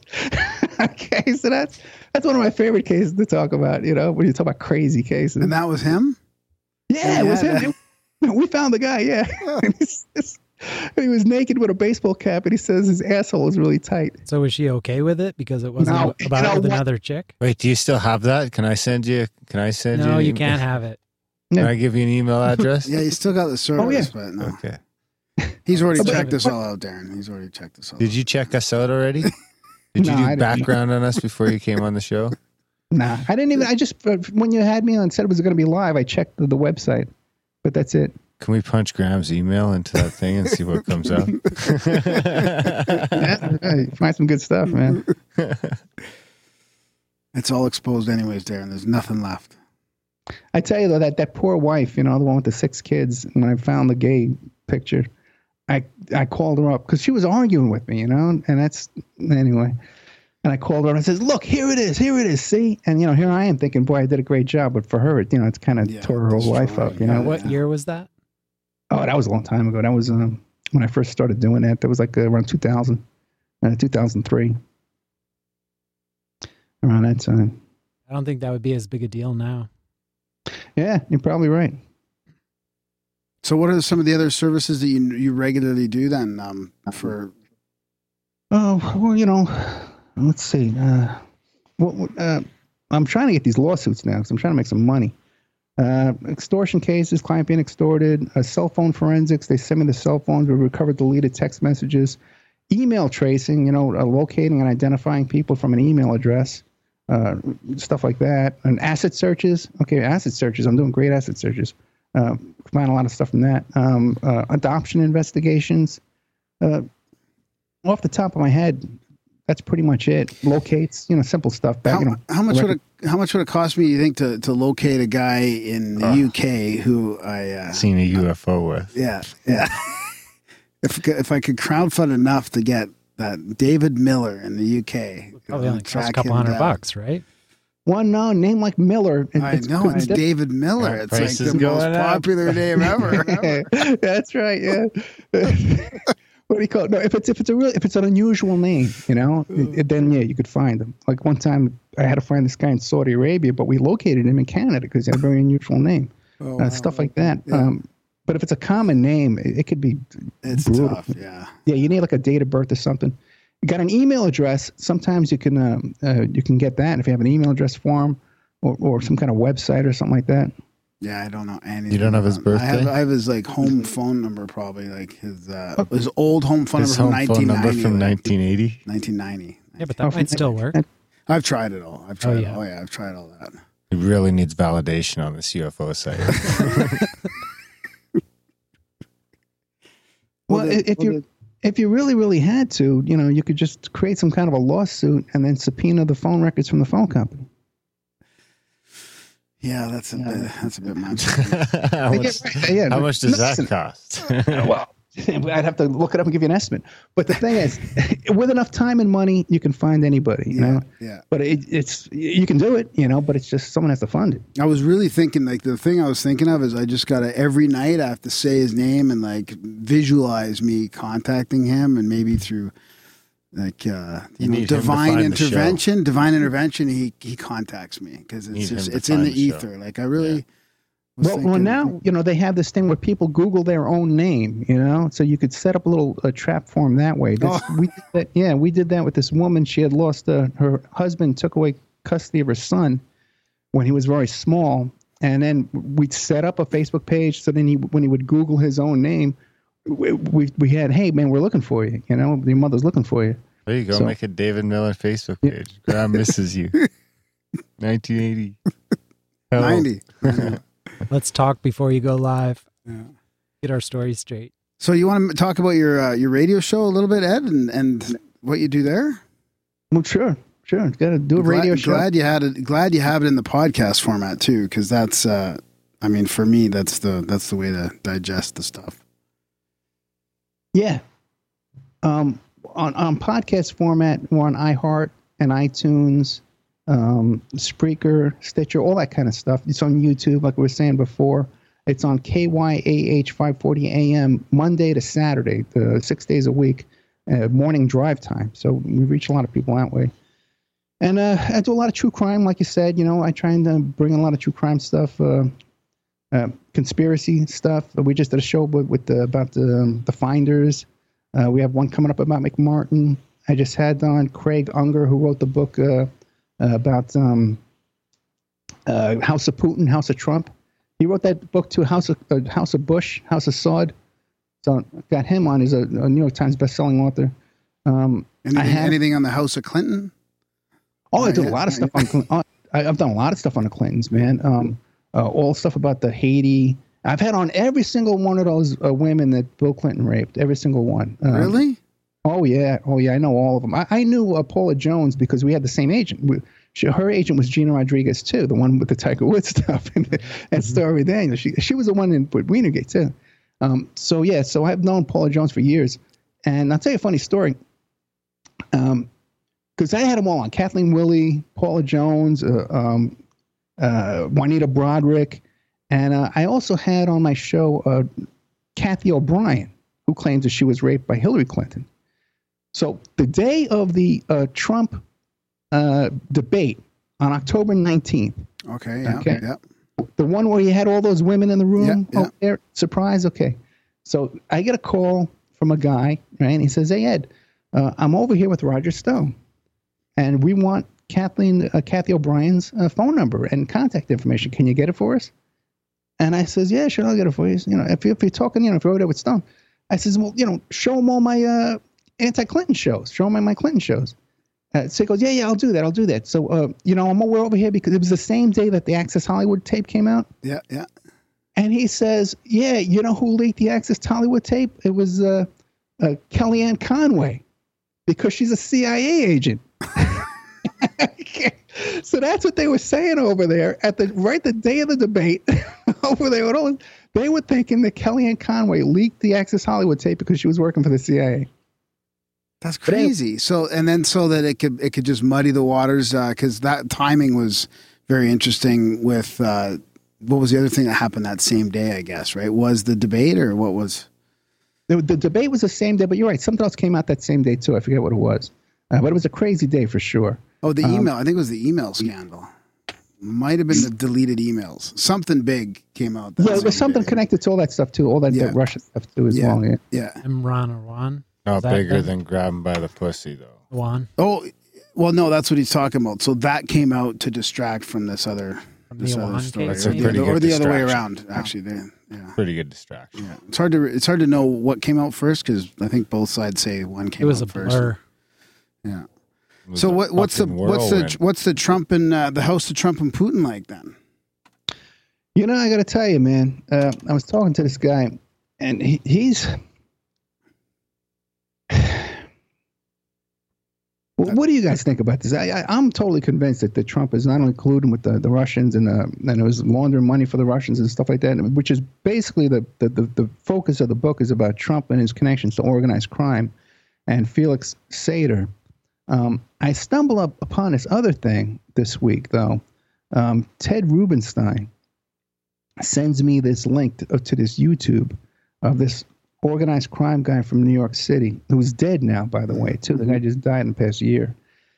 Uh, Ted Rubenstein is the guy. He used to work for Mae Brussell, and he, he worked for Dave Emory, and he also he was a, a writer for a, a Flynt Larry Flynt publications. So he's a really good source. Always sending me good stuff.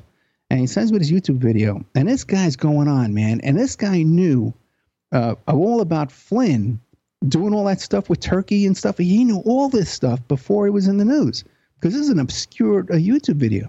And the, the guy's dead now, like I said. And it's very interesting that he was talking about Felix Sater, you know, and then Felix Sater's connections to Trump, and which is also what Craig Unger was talking about, too. Felix Sater is this Russian mobster guy uh, who was friends with Michael Cohen from when he was a kid and uh, involved in all kinds of shenanigans, this big pump and dump stock deal where he got away with everything because he became an informant for the FBI and an informant for the CIA. And Loretta Lynch wrote him a letter of recommendation uh, to get out of uh, going to prison. Okay, this guy got some sweetheart deal. Then he goes to work for Trump, creating this Baylock, uh, a Bayrock uh, deal where they where Trump puts his name on all these hotels and stuff like that. He doesn't have to do any work or anything. That was all run by Felix Sater. And get this, the same FBI agent that was Felix Sater's handler who arrested him later on becomes one of Trump's bodyguards. yeah. But what really jumped out at me from this YouTube video from this guy, this organized crime guy who's dead now in New York, is he starts talking about how Felix Sater was buddies, really close friends with Jeffrey Epstein. So, which now I had never heard that before, you know. But I do know that, that you know Epstein's up to his neck with Trump. That's for that's hundred percent sure. I'm positive about that. I'm positive that Epstein has uh, uh, interference. Uh, Mossad runs interference for Jeffrey Epstein. I'm positive about that. He was doing all kind of blackmail stuff too, like that uh, with Trump. By the way, one of his main victims, Epstein's main victims, that girl Virginia Roberts, worked for Trump at Mar-a-Lago. So the connection between Trump and, uh, and Epstein go deep. Yeah, yeah, and and and uh, deep and long. Right. Well, the It's, Clinton, no, it's but it, it, it but- goes back. Like it's, it's but it's- Epstein had dirt on everybody. Yeah. I mean, that was his thing. Is he set up that island so that Like, he by could the bring way, all these people girls there. are only 17. so he could bring people there, survey the whole thing, and get dirt on everyone. And from what I understand, it was more of like a Clintons were more so buddies with Epstein, and Trump just kind of got caught up in it because the billionaire club was pretty small twenty years ago. So I Oh. don't know. I yeah. okay, you, you got to go back. Um, when I did my first show on Jeffrey Epstein about four and a half years ago, I, I went around looking for a guest who could talk about it, and there Uh-huh. was no one. No Yep, one was talking yep. about Jeffrey Epstein when I started talking about He this. had dirt on everyone. Exactly. And, and when you go to his, uh, uh, uh, go to my website, I have on there the 24 page letter exclusively, by the way, no one else has it, Uh, it's on my website in the member section. Uh, uh, The 24 page letter where Jeffrey Epstein's attorney, Jerry Lefcourt, says that he, by the way, who used to be Abbie Hoffman's attorney, Jerry Lefcourt. okay? But Jerry Lefcourt says that, that Jeffrey Epstein helped the Clintons create the Clinton Foundation. Now, I agree with you. He, he's up to his neck with the Clintons. It's 100% fact. As a matter of fact, when, when Clinton was on his plane, uh, he was on there with uh, uh, uh, Kevin Spacey and all a porn star, and also Chris uh, Tucker. Okay, Chris Tucker, by the way, has his own private plane, and Chris Tucker was flying around that little boy that Michael Jackson, Michael Jackson was molesting. Okay, the day that that uh, Martin Bashir video, the documentary came out, Jackson gets on the phone, t- tells Chris T- Tucker, go pick up this kid and fly him out of town. okay, Chris Tucker goes and does it. All right. So this is what uh, Bill Clinton is on a plane too. By the way, too, uh, Courtney Love was on there too. It's a small world, right? We have Courtney Love involved in this thing too. She's on one of Epstein's planes too.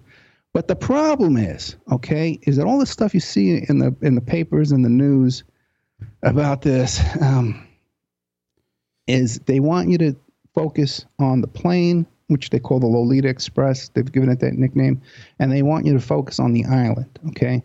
But what's really going on with this, because I'm telling you, there's a lot of Mossad interference in this thing. The Mossad called me up, okay? Uh, uh, Victor Ostrovsky, look him up, uh, is the publisher uh, for Conchita Sarnoff, who wrote the book about uh, Jeffrey Epstein, who was friends with Epstein and friends with Trump. So they want you to look at this island and they want you to look at this stupid plane and the manifest on the plane. There's a lot of celebrities on the plane. There's a lot of powerful politicians on the plane. A lot of people went to the island. But the thing is, is what these crimes where they were really taking place was was in Manhattan, next door to Bill Cosby's house, by the way. And, and oh, yeah, yeah, well, yeah, because oh, Epstein bought a, a, the, one of the most expensive pieces of property in Manhattan uh, from uh, Leslie Wexner, the guy who owns Victoria's Secret and the Limited and all this kind of stuff, right? Because that's supposedly that's Epstein's only client, and the, he lives right next door to Bill Cosby. So they want you to think most stuff is going on down there in this island, in the Virgin Islands, and on this plane, but it was going on in Manhattan, and it was going on in Palm Beach, walking distance from Mar-a-Lago. We know for a fact there's pictures of Trump, uh, Prince Andrew, and Epstein at Mar-a-Lago uh, at a tennis tournament down there. Right? We know this for a fact because we have the, the, title came up in a, a docu search. So, and and like I said too, uh, Epstein was molesting Trump's employee. You know, so the connections are galore. And but they, they, they it's there's a lot of there's a lot of misinformation published about this. Uh, and a lot of disinfo and that, that goes out. But again, just like Pizzagate too and stuff like that, they, they have a whole operation that they put together. Yeah, um, yeah. Disinfo operations. You have to. Got to keep it murky. Yeah, I, this is I can tell you this exclusive. Okay, that there's a connection too between uh, Epstein investigation uh, and um, uh, what do you call it, uh, uh, Stormy Daniels and uh, Karen McDougal. So if Epstein's connected to Mossad, then is Stormy Daniels to connect, connected to Mossad? No. No.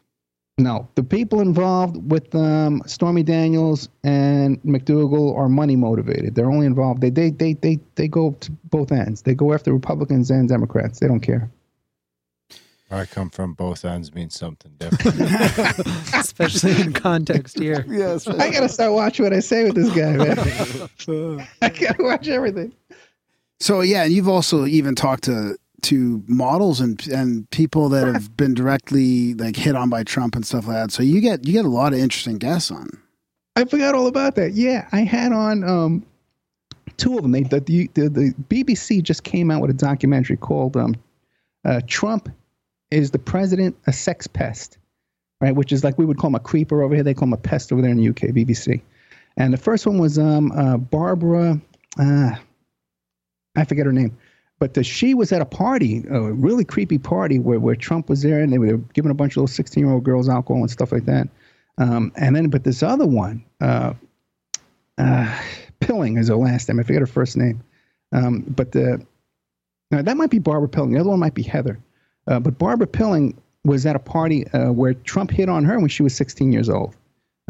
Trump hit on her directly. He thought she was 17, but she was 16. And when he found out she was 17, he was still hitting on her. And what happened after that was she found out just through the grapevine that Trump Sr. was dating a 17 year old model named Nadia, uh, who lived in Manhattan. So, so we have that's exclusive to my show. No one reported that. Trump Senior, who's that? Donald? Donald Trump. Yeah. Yeah. Okay. Okay. I was wondering why. So, so you asked us what we thought about the Trump Russia thing, and what what confuses me, like what I don't understand about it, is with all the extreme hate from the mainstream media against Trump, and all the, you know, they're just and and how long this investigation's been going on, apparently, and what, like why can't they talk about some of this real stuff that you're talking about, like some of this real big stuff. I mean, it's just it just seems like they're just focusing on this little insignificant sort of bullshit. And I mean, it, it, makes you wonder: is it all just a? It's hard to believe it's a distraction because it's it's it feels so real. The hate for for him. Well, I'll tell you this. One thing that I know for a fact that Mueller is not looking into is he's not looking into the, the connections between Trump and Epstein. And he's not looking into these connections between Trump and his, this Katie Doe, the little 13 year old girl that he raped back in the, um, the 80s. He's not talking about that. Uh, the Mueller's not looking into that because I know these lawyers and I know he's, uh, Davidson's cooperating. Davidson didn't tell me directly, but he's cooperating with Mueller. And I talked to some of these other lawyers and I asked them, and they, they said, no, we, we've never been contacted by Mueller. So I know Mueller's not looking into this. And one reason why I'm starting to believe that is right now is because I find out that Felix Sater, who is an informant and buddies with Mueller mm-hmm. and buddies with Comey, is up to his neck in that Epstein stuff, allegedly, according to this dead guy. And maybe I'll be the next dead guy coming up here, you know. So, but so there's that. And I, but I, the, the the stuff, there's these real connections. I did some really good shows. Go back and look at Grant Stern. Grant Stern is a great guest. He looked into all this stuff with a company, a, a Russian oil company called Rosneft, R O S N E F T. And if you type in Rosneft, it'll come up right away. uh, It autofills Trump. So there's these connections between Trump and Rosneft. They're well known. And, and that's who uh, Carter Page admitted he was going to Russia to meet with the head of Rosneft because Russia was privatizing their oil business. There was going to be a trillion dollar business, tons of money funneling through this company, and all these characters are involved. Sater, uh, Carter Page, all of them, all the same characters. So I, know you're, not seeing a lot of stuff come out, you know, highly in the public. These little Russian connections, but but I'm I'm confident and I, I'm confident 100 percent everything in the Steele dossier too, uh, and uh, I'm confident that in the end, And the Steele dossier too. You think? Yes, yeah, I know, because you're hearing over and over. You hear these guys Hannity over and over saying, "Oh, it's a dodgy dossier." There's nothing in there dodgy. Read it. Carter Page uh, confirms ninety percent that's in there. And some of the stuff I can confirm my own experience Is that because the peeing on the hotel bed one? yes, and and for the peeing on the hotel, the Pissgate thing, there's four independent witnesses who came up with that story. Who's going to come up? How are you going to find four different people who don't know each other? That are going to come up with that same story about pissing. You'll come up with a different story that he raped a dog or something. You know what I mean? You're not going to come up with the pissing story. It's too much coincidence. And Keith Schiller, he, the uh, Trump's uh, NYPD bodyguard, he came out and said, "Well, they did offer us hookers, uh, but uh, we told them no." And then uh, I stood out in front of the door and I guarded the door for a little bit of the night. Then I went to bed. okay, so even he's uh, covering his tracks. Okay, and then also too, Trump uh, first he lies about it. and He says, "No, no, no, we I, we left Russia. We didn't even sleep there that night." So that conflicts with what Schiller says, and it conflicts with the flight logs. Then also too, uh, they came up with this whole thing. I'm convinced, and I just had a little uh, beef with your friend there, Brisson. You know that guy, John Brisson. Yeah, yeah, yeah. JB, yeah. So did Graham had a little beef with him too. really? Yeah, Well, me- I like- Graham's got heavy Trump love, so No, he's no, gonna no, have beef no, with you by no, the time you're done this little rant. no, no, No, no, no. I, I like Graham. I like Graham a lot. Uh, but what do you call it?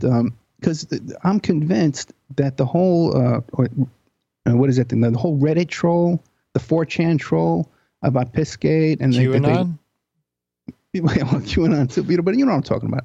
The whole thing when, uh, uh, see, the day that the whole uh, um, Steele dossier came out, they had it all ready to go that no, no, no, no, no, this is a 4chan troll that we had going on. And the whole, the phrase Pissgate had been search engine optimized prior to that date.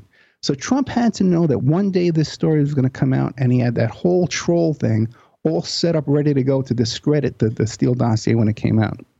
Well, it's hard to find a better fucking troll than Donald Trump. That's for sure. like he's the master. Paw Patrol. Master Troll, Paw Patrol. It's pretty fitting that he's the head of the U.S. because I mean, there's a lot of trollery going on. Trollers. I like that. You think he's even a real person? So, but why? But why can't? Why can't they pick up on this though? I don't understand. Like, there's so much bullshit. Like, Well, when, the thing is, listen, they've only been they've been investigating this for a short time. You know, It- you got a lot of data in the Steele dossier. There's a lot of data. If you, like I said, Grant Stern, Rosneft. If you Google that, it, it'll it'll clear up. It, it, it it'll it'll make you understand how why all these pieces fit and why a lot of these people aren't talking about it because a lot of them are getting money from this Rosneft co- you know, operation. Jeez. How do we get some money from the roast snuff? Yeah, I, all right. Yeah. stop talking about it. So I wonder. So it just it's just very. It's also very disheartening though because there's so much bullshit on both sides. That what is what are the American people gonna do after this? Like no matter what happens, the the veil's been lifted and it's just fuckery afoot everywhere. Like how how are, I mean we're you know we're watching from close by up here in Canada and we've got our own issues for sure. But how what's going to happen down there? Well, you know, I tell you, I don't know if you're following the news, what's going on today with the, the anonymous story of the op ed piece in the New York Times. Are you aware of that? Yeah. was- Do you think that's real? To me, that looked like a plant. Is that the guy who came out and said that he was QAnon? No. No. This do you, is, um, Do you think it's real? oh, yeah, absolutely. Okay, yeah. whoa, whoa, wait. I'm not. Uh, slow down. Let's. I'm not up to speed here. So what are we talking about? Well, basically, what happened was is a, a high uh, level. Um, uh, how did I? Um, what, what's the wording on this? Is a, a, Senior cabinet. Spy. right senior uh, a White House uh, official, right? Uh, wrote an anonymous op-ed piece in the New York Times. Okay, and he's basically saying that hey, Trump is a you know half a nut, uh, incompetent, and uh, amoral. You know, and uh, and we're, we're keeping an eye on him and we sabotage his his craziness, and we're keeping him on the rails. So, which is you know historic for for someone who who works for the president of the United States in the White House to, to write this anonymous piece saying basically, hey, the president of the United States is crazy and uh, im- uh, impulsive, and, but don't worry, we've got him under control. You know, this, this is unheard of, and, and this is uh, uh, on the level of, of a coup. You know, that that- that- that we're watching a, a coup in, in process. So you don't think So- that's Trump trolling again? Yeah, I but mean- yesterday they did the same thing with Kelly, and they said they came out and oh, there's, we have Kelly said that he's an idiot and he doesn't know what's going on, and then by the end of the day, Kelly comes out and says, "I didn't say any of that. They made that up." No, no, no. Well, yeah, but that's Bob Woodward, who's from the, the, the Watergate days. Right. uh, who wrote that book and, Right. and his uh, listen I, okay i've got my own problems with, with bob woodward okay and, and if you go back and listen to the shows i've done with len colodny uh, who's written books in fact he has the website watergate.com and he's been in a battle with bob woodward and he has his own theories about uh, woodward's involvement because woodward does have an intelligence background a military intelligence background and len colodny has his own theories about that so uh, as far as uh, Woodward's background, I don't trust that, but uh, he is credible enough that he's going to make sure he has his facts lined up. Ooh, and and I don't blame. that. What's that? I don't know about that. But then Kelly came out and said, "I didn't say any of those things." Well, what do you expect him to say? He's got Trump breathing down his neck. Plus, you know, what do you expect him to say? You know, you know. I don't know. Uh, Why would you post it anonymously? That's No, the no, main no. thing. No, That no, takes no. away all of it right there. No, no, no, no, no. The book is not anonymous. The book. No, no, No, no, no. He's, Yeah, yeah. he's talking about the article. The op-ed. Uh, The op-ed. The, well, the op-ed. Well, obviously, the New York Times is not going to uh, uh, publish. They, they verif- the the New York Times has verified who, who the anonymous person is. So they say. yeah, but have, have they I mean, not how are been we caught up? to verify that? How have they not been caught up in enough lies that that how do you how do you even trust anything that, that Well, comes why out? I would they post anything anonymously? Because that immediately discredits everything you ha- they're saying. Well, I don't know. It just makes no sense to me. No, no. Like, if you're willing to come out and say that, then you need to have the balls to put your name behind it. well, I, I would agree with you with that. And your phone number.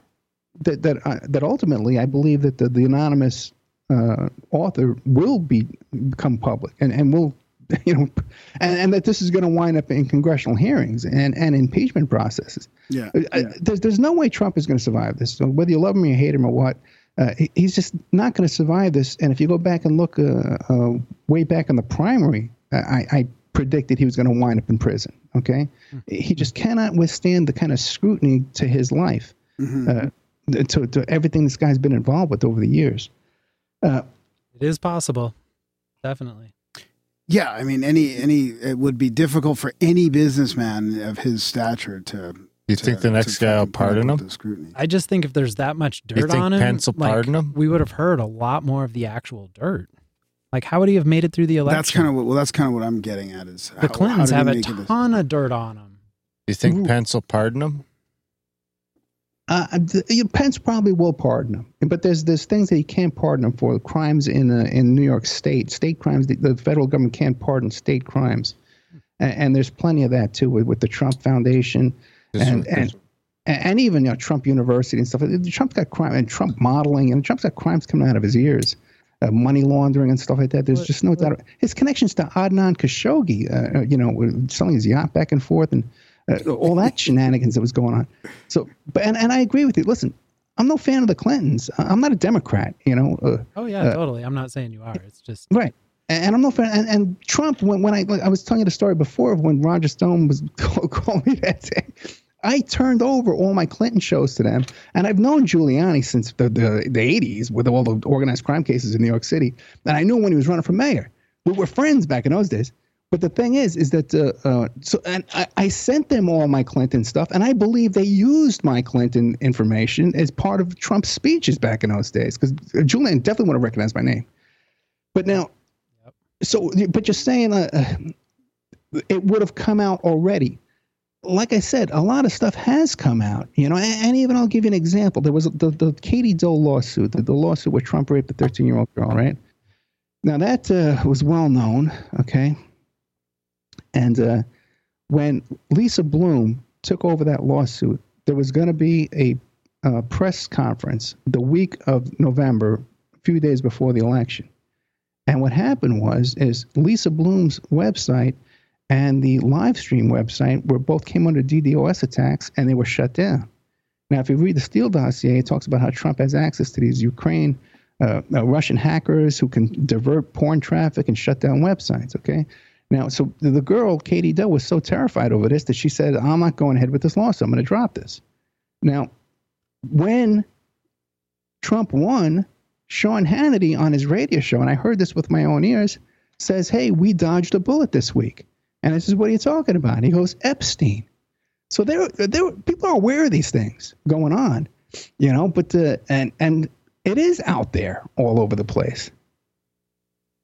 Yeah, I Hmm. guess it's just not being made such a big deal as like Stormy Daniels and such. Right, right. So is is this a what it seems where uh, it's sort of a rhetorical question, but is this globalism versus nationalism? I mean, is it less about the left and right that really is there a battle over our freedoms going on?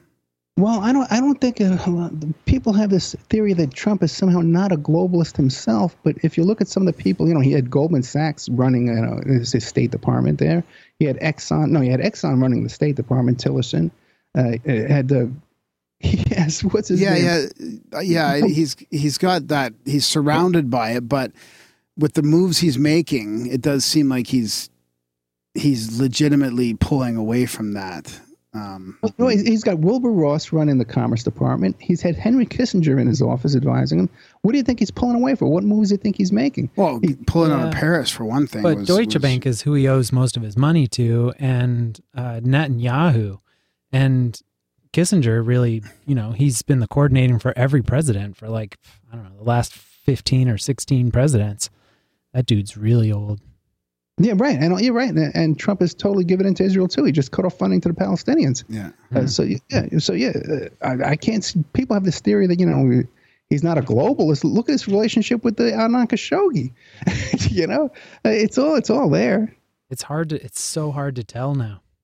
Well, yeah, well, yeah, because because the news media. You know? I'm not. I'm not saying. I, I don't think he's not a globalist. I just think it's a different. Um, he's caused such a ruckus that it, it does seem like there's there's a fight over America's freedom. I mean, the whole.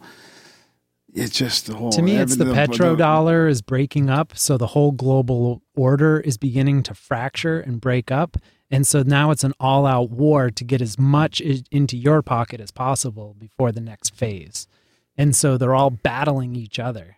Y- And, yeah, And the deep state definitely does not like Trump. So, but that doesn't mean that Trump is our friend. It just means that, you know, there's this huge fight going on and Yeah, yeah. we're just the kids of- trying not to get damaged by the whole thing. We think it's our fault. Yeah, that's right. yeah, that, that, that CIA legacy, but from from the George Bush to Bush Jr. to Clinton to Obama, all CIA. Yeah. You know, yeah, you know, sure, they're no fans of Trump. okay, and, and uh, you know, but Trump kind of strikes me as this guy like he sees how Putin Putin. Uh, had his gangsters and stuff like that, and took over the whole Russian economy for his own fiefdom. Uh, and this is what me and Craig Unger were talking about. That he, he thinks that this is Trump's uh, attitude because Trump thinks, hey, well, why can't I do that here? You know, why? Who cares that no one's done it before? You know, I'll just take a cut of everything. Yeah, yeah. Yeah. I also and, see, and guys it as guys it as freedom and building, you know, America first and all that kind of stuff, which Yeah. which might also be the case, but that's how he'll build that. well, he that came in with no political currency at all. So he had to build a base somehow. So you have to pander to somebody. Yeah. And so it's all analytics as to how we're going to win this, you know? And he's been a, a real estate tycoon in New York City for how many years? How could you not have connections to the mob? Oh no, no, no, no. Yeah, well, but the, the couple of things with that is, you know, I'm from New York. You know. Yeah, and, no uh, offense. No offense. Yeah. No, no. They get mobbed up. I'm Yeah, just well, trying yeah. to say I've seen I've seen The Godfather. No, I, and I, I worked on all those. My early career as a private investigator was working all organized crime cases. The, the PI I worked for in Brooklyn was all organized crime stuff. That's all we did. Bug sweeps, Is all that that kind like finding people for the mob so they can visit them? Well, they, well, that too. Yeah, we would we would work defense, criminal defense for organized crime cases, and part of that is locating people. Plus, I mentioned before, I was in the nightclub business in New York City in the '80s, so I'm very familiar with this area. Okay, and this uh, very familiar. Now, so Trump, yes, of course, he has New York City organized crime ties. His attorney was Roy Cohn, who was the, the lawyer for all these big mob families back then too, total fixer type character and uh, and all that kind of stuff. So so Trump definitely has organized crime ties. There's no doubt about that. So did his father.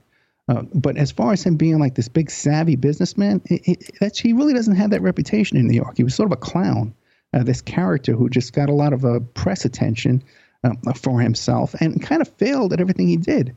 Uh, his casinos failed. Uh, a lot of his projects failed. You know, they were failure projects mostly.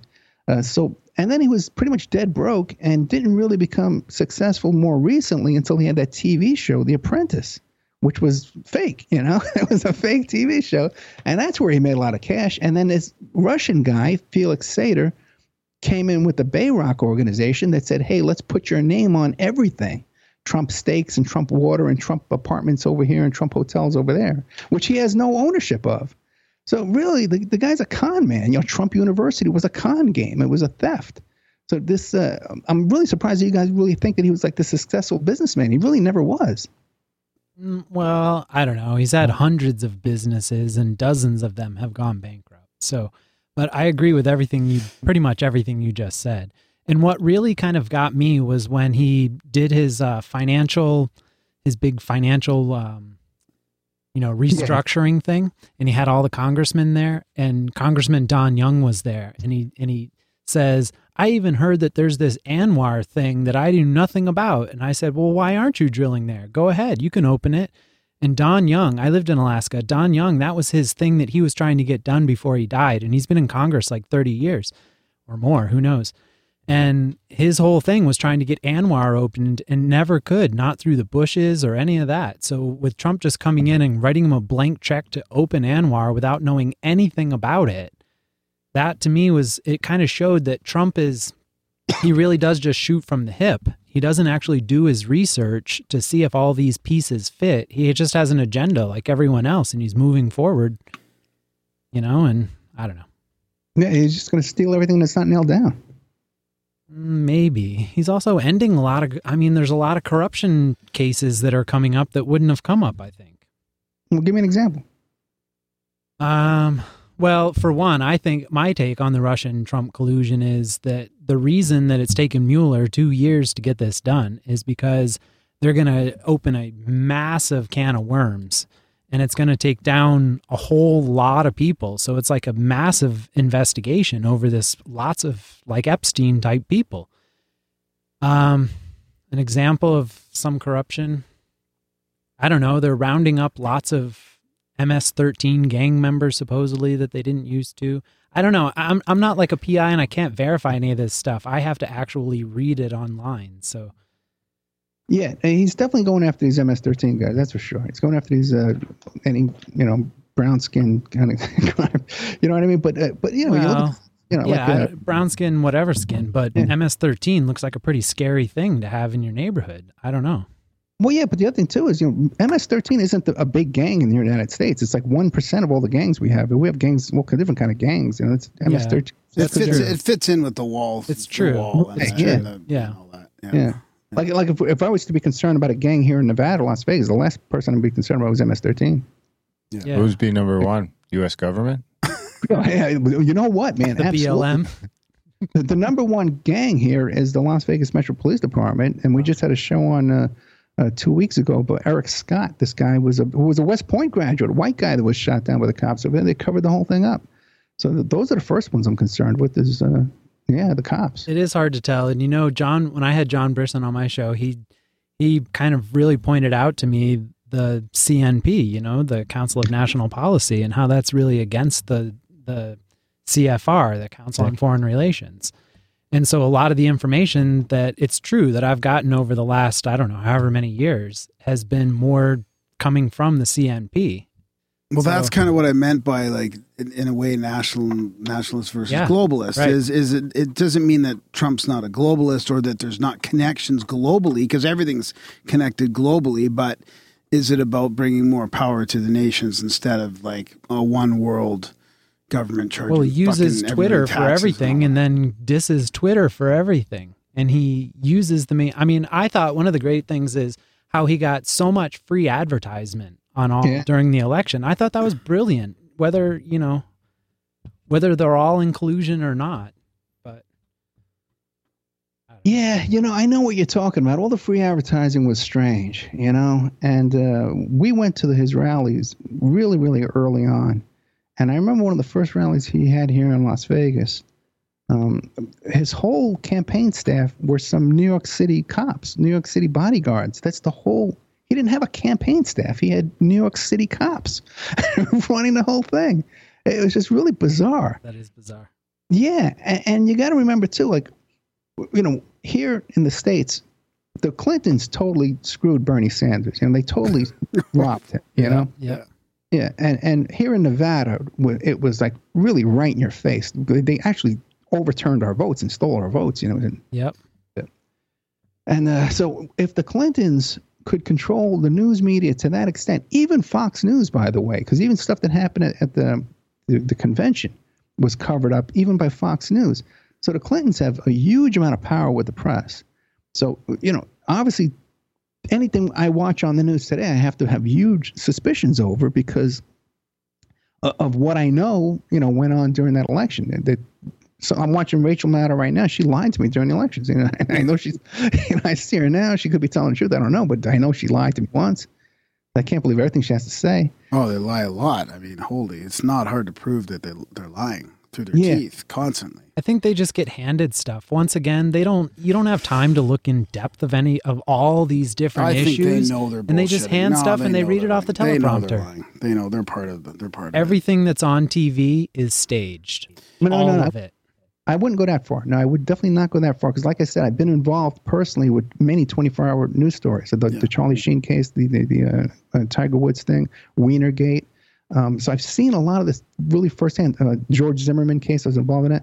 So I've seen a lot of these 24-hour news stories and I've been been there involved. And I, and you're right. There's a lot of stuff that goes on behind the scenes that never makes it to TV, and things get shut down. But this idea that everything's on TV is fake, then definitely not. Absolutely not. Yeah, I can- yeah, that's a good point. Stormy, yeah, I know Stormy Daniels is real. I know everybody involved in that. Those are all my people. When they get in trouble, they come to me. Okay, so I know these people. Yeah, that's So, a good and- point. and- yeah. I put like this emotional. If it makes you feel a lot, like if there's a lot of emotion that wells up in you, it's the bullshit meter is higher too. I think to me that's kind of the thing.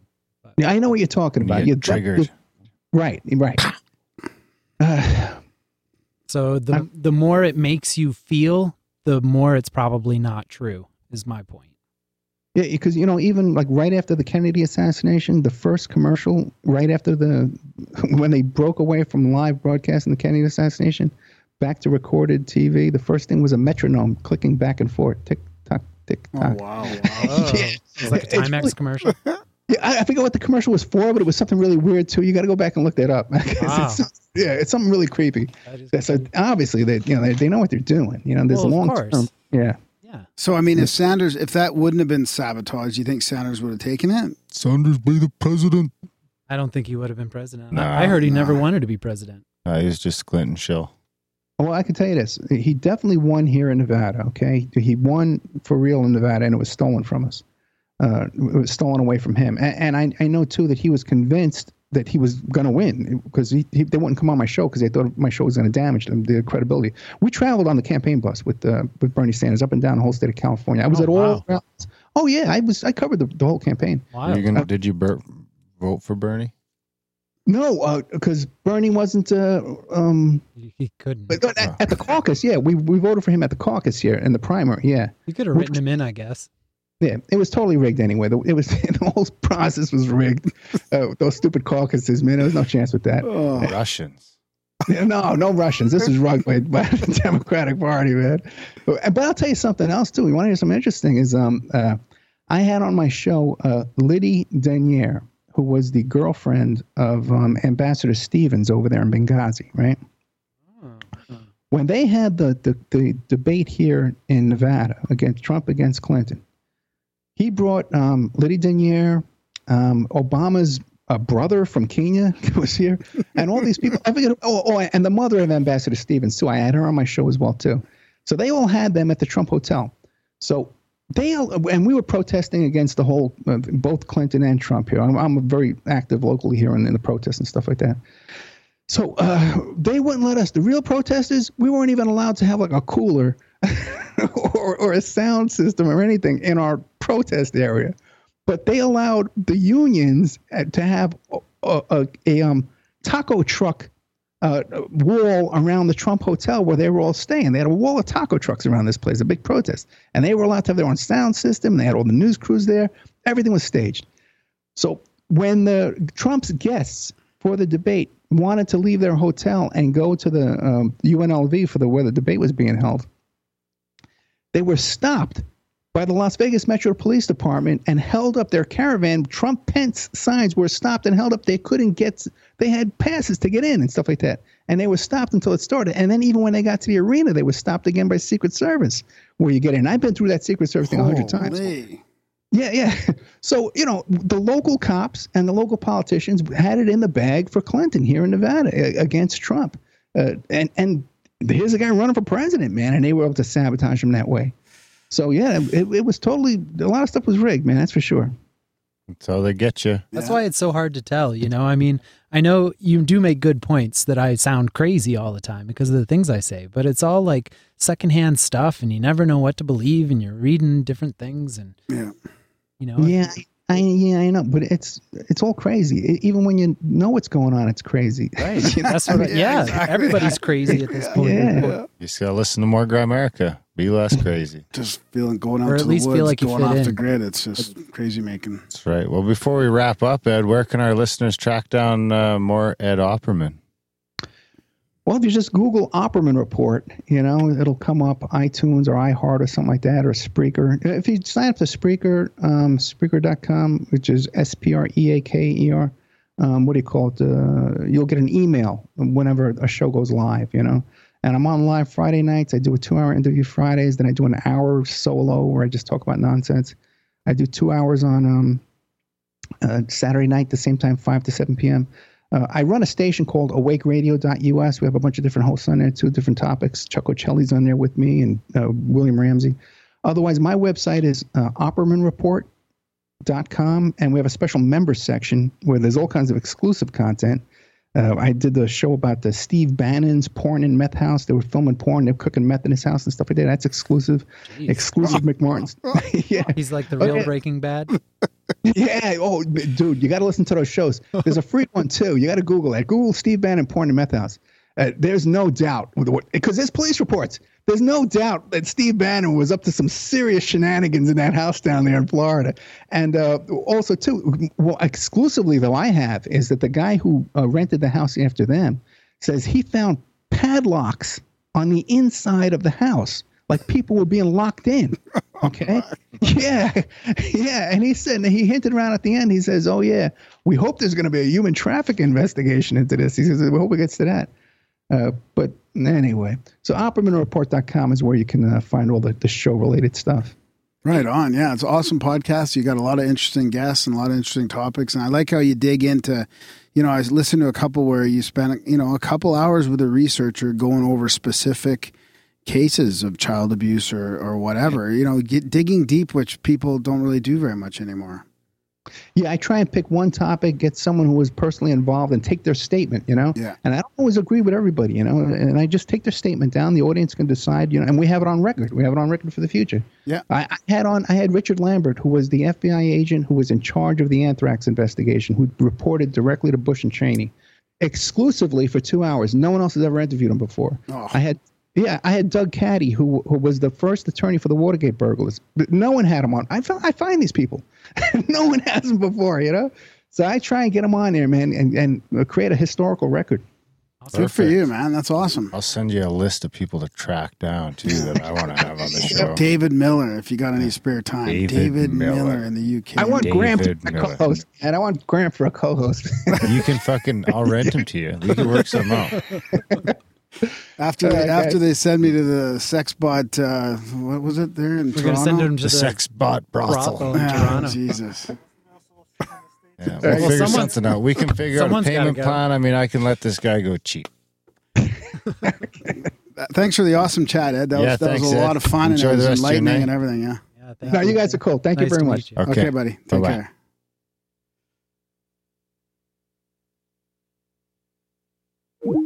There you have it. One and only Ed Opperman.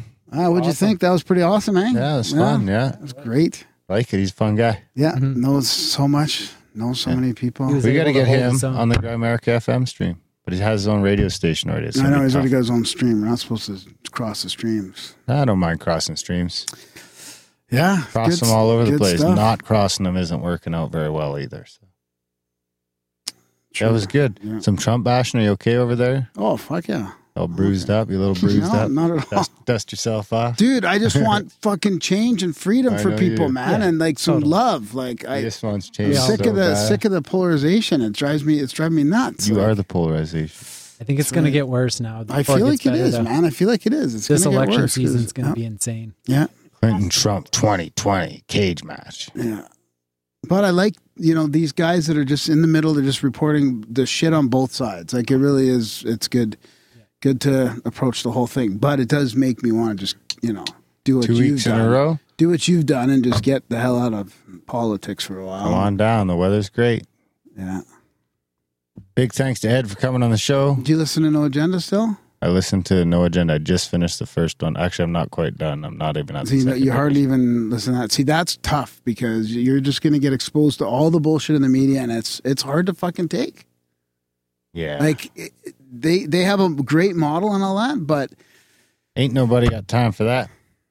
you know what I'm saying. Check right? it out, motherfuckers. I don't know. Check out the Grimerica back It's catalog. discouraging in a way. Check out grimerica.ca slash FM. We got our new stream going 24 7. All sorts of shit playing there. There's also chats Cool. in the show notes for people as well. Like they want to contact us with uh, future show topics or recent show chats or synchronicities or reports, Grimerica.ca slash chats. Yeah. Check it out. New website coming soon. Check out the Goodreads. There's a link for that in the show notes. Is there? I haven't checked that Oh, out yet. I'll have to link check that out. There I don't be know. That's your fucking job. Check out grimerica.ca slash support, guys. That's the big one. Check out the support page. Don't uh, help us keep the value for value model alive and well. It's slowly dying on the beach. grimerica.ca slash support. Other than that, motherfuckers have a good weekend. Thanks for listening. We will see you next week. Later.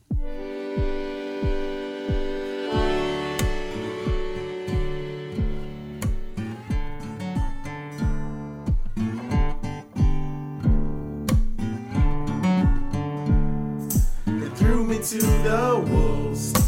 Playing the game, ganging up on me. Mind games, no rules. But you can't face me, cause I'm crazy. Grooving to the tambourine riding in my Lamborghini, eating on some tangerine.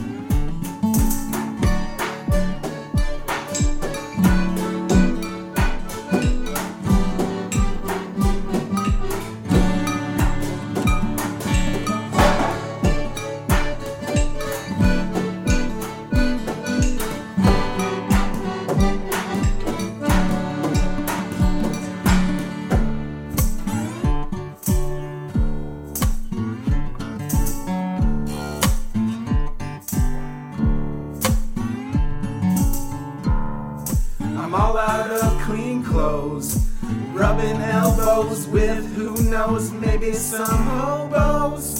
I'm on the train tracks, walking that same path, grooving to the tambourine, riding in my limousine, eating on some jelly beans.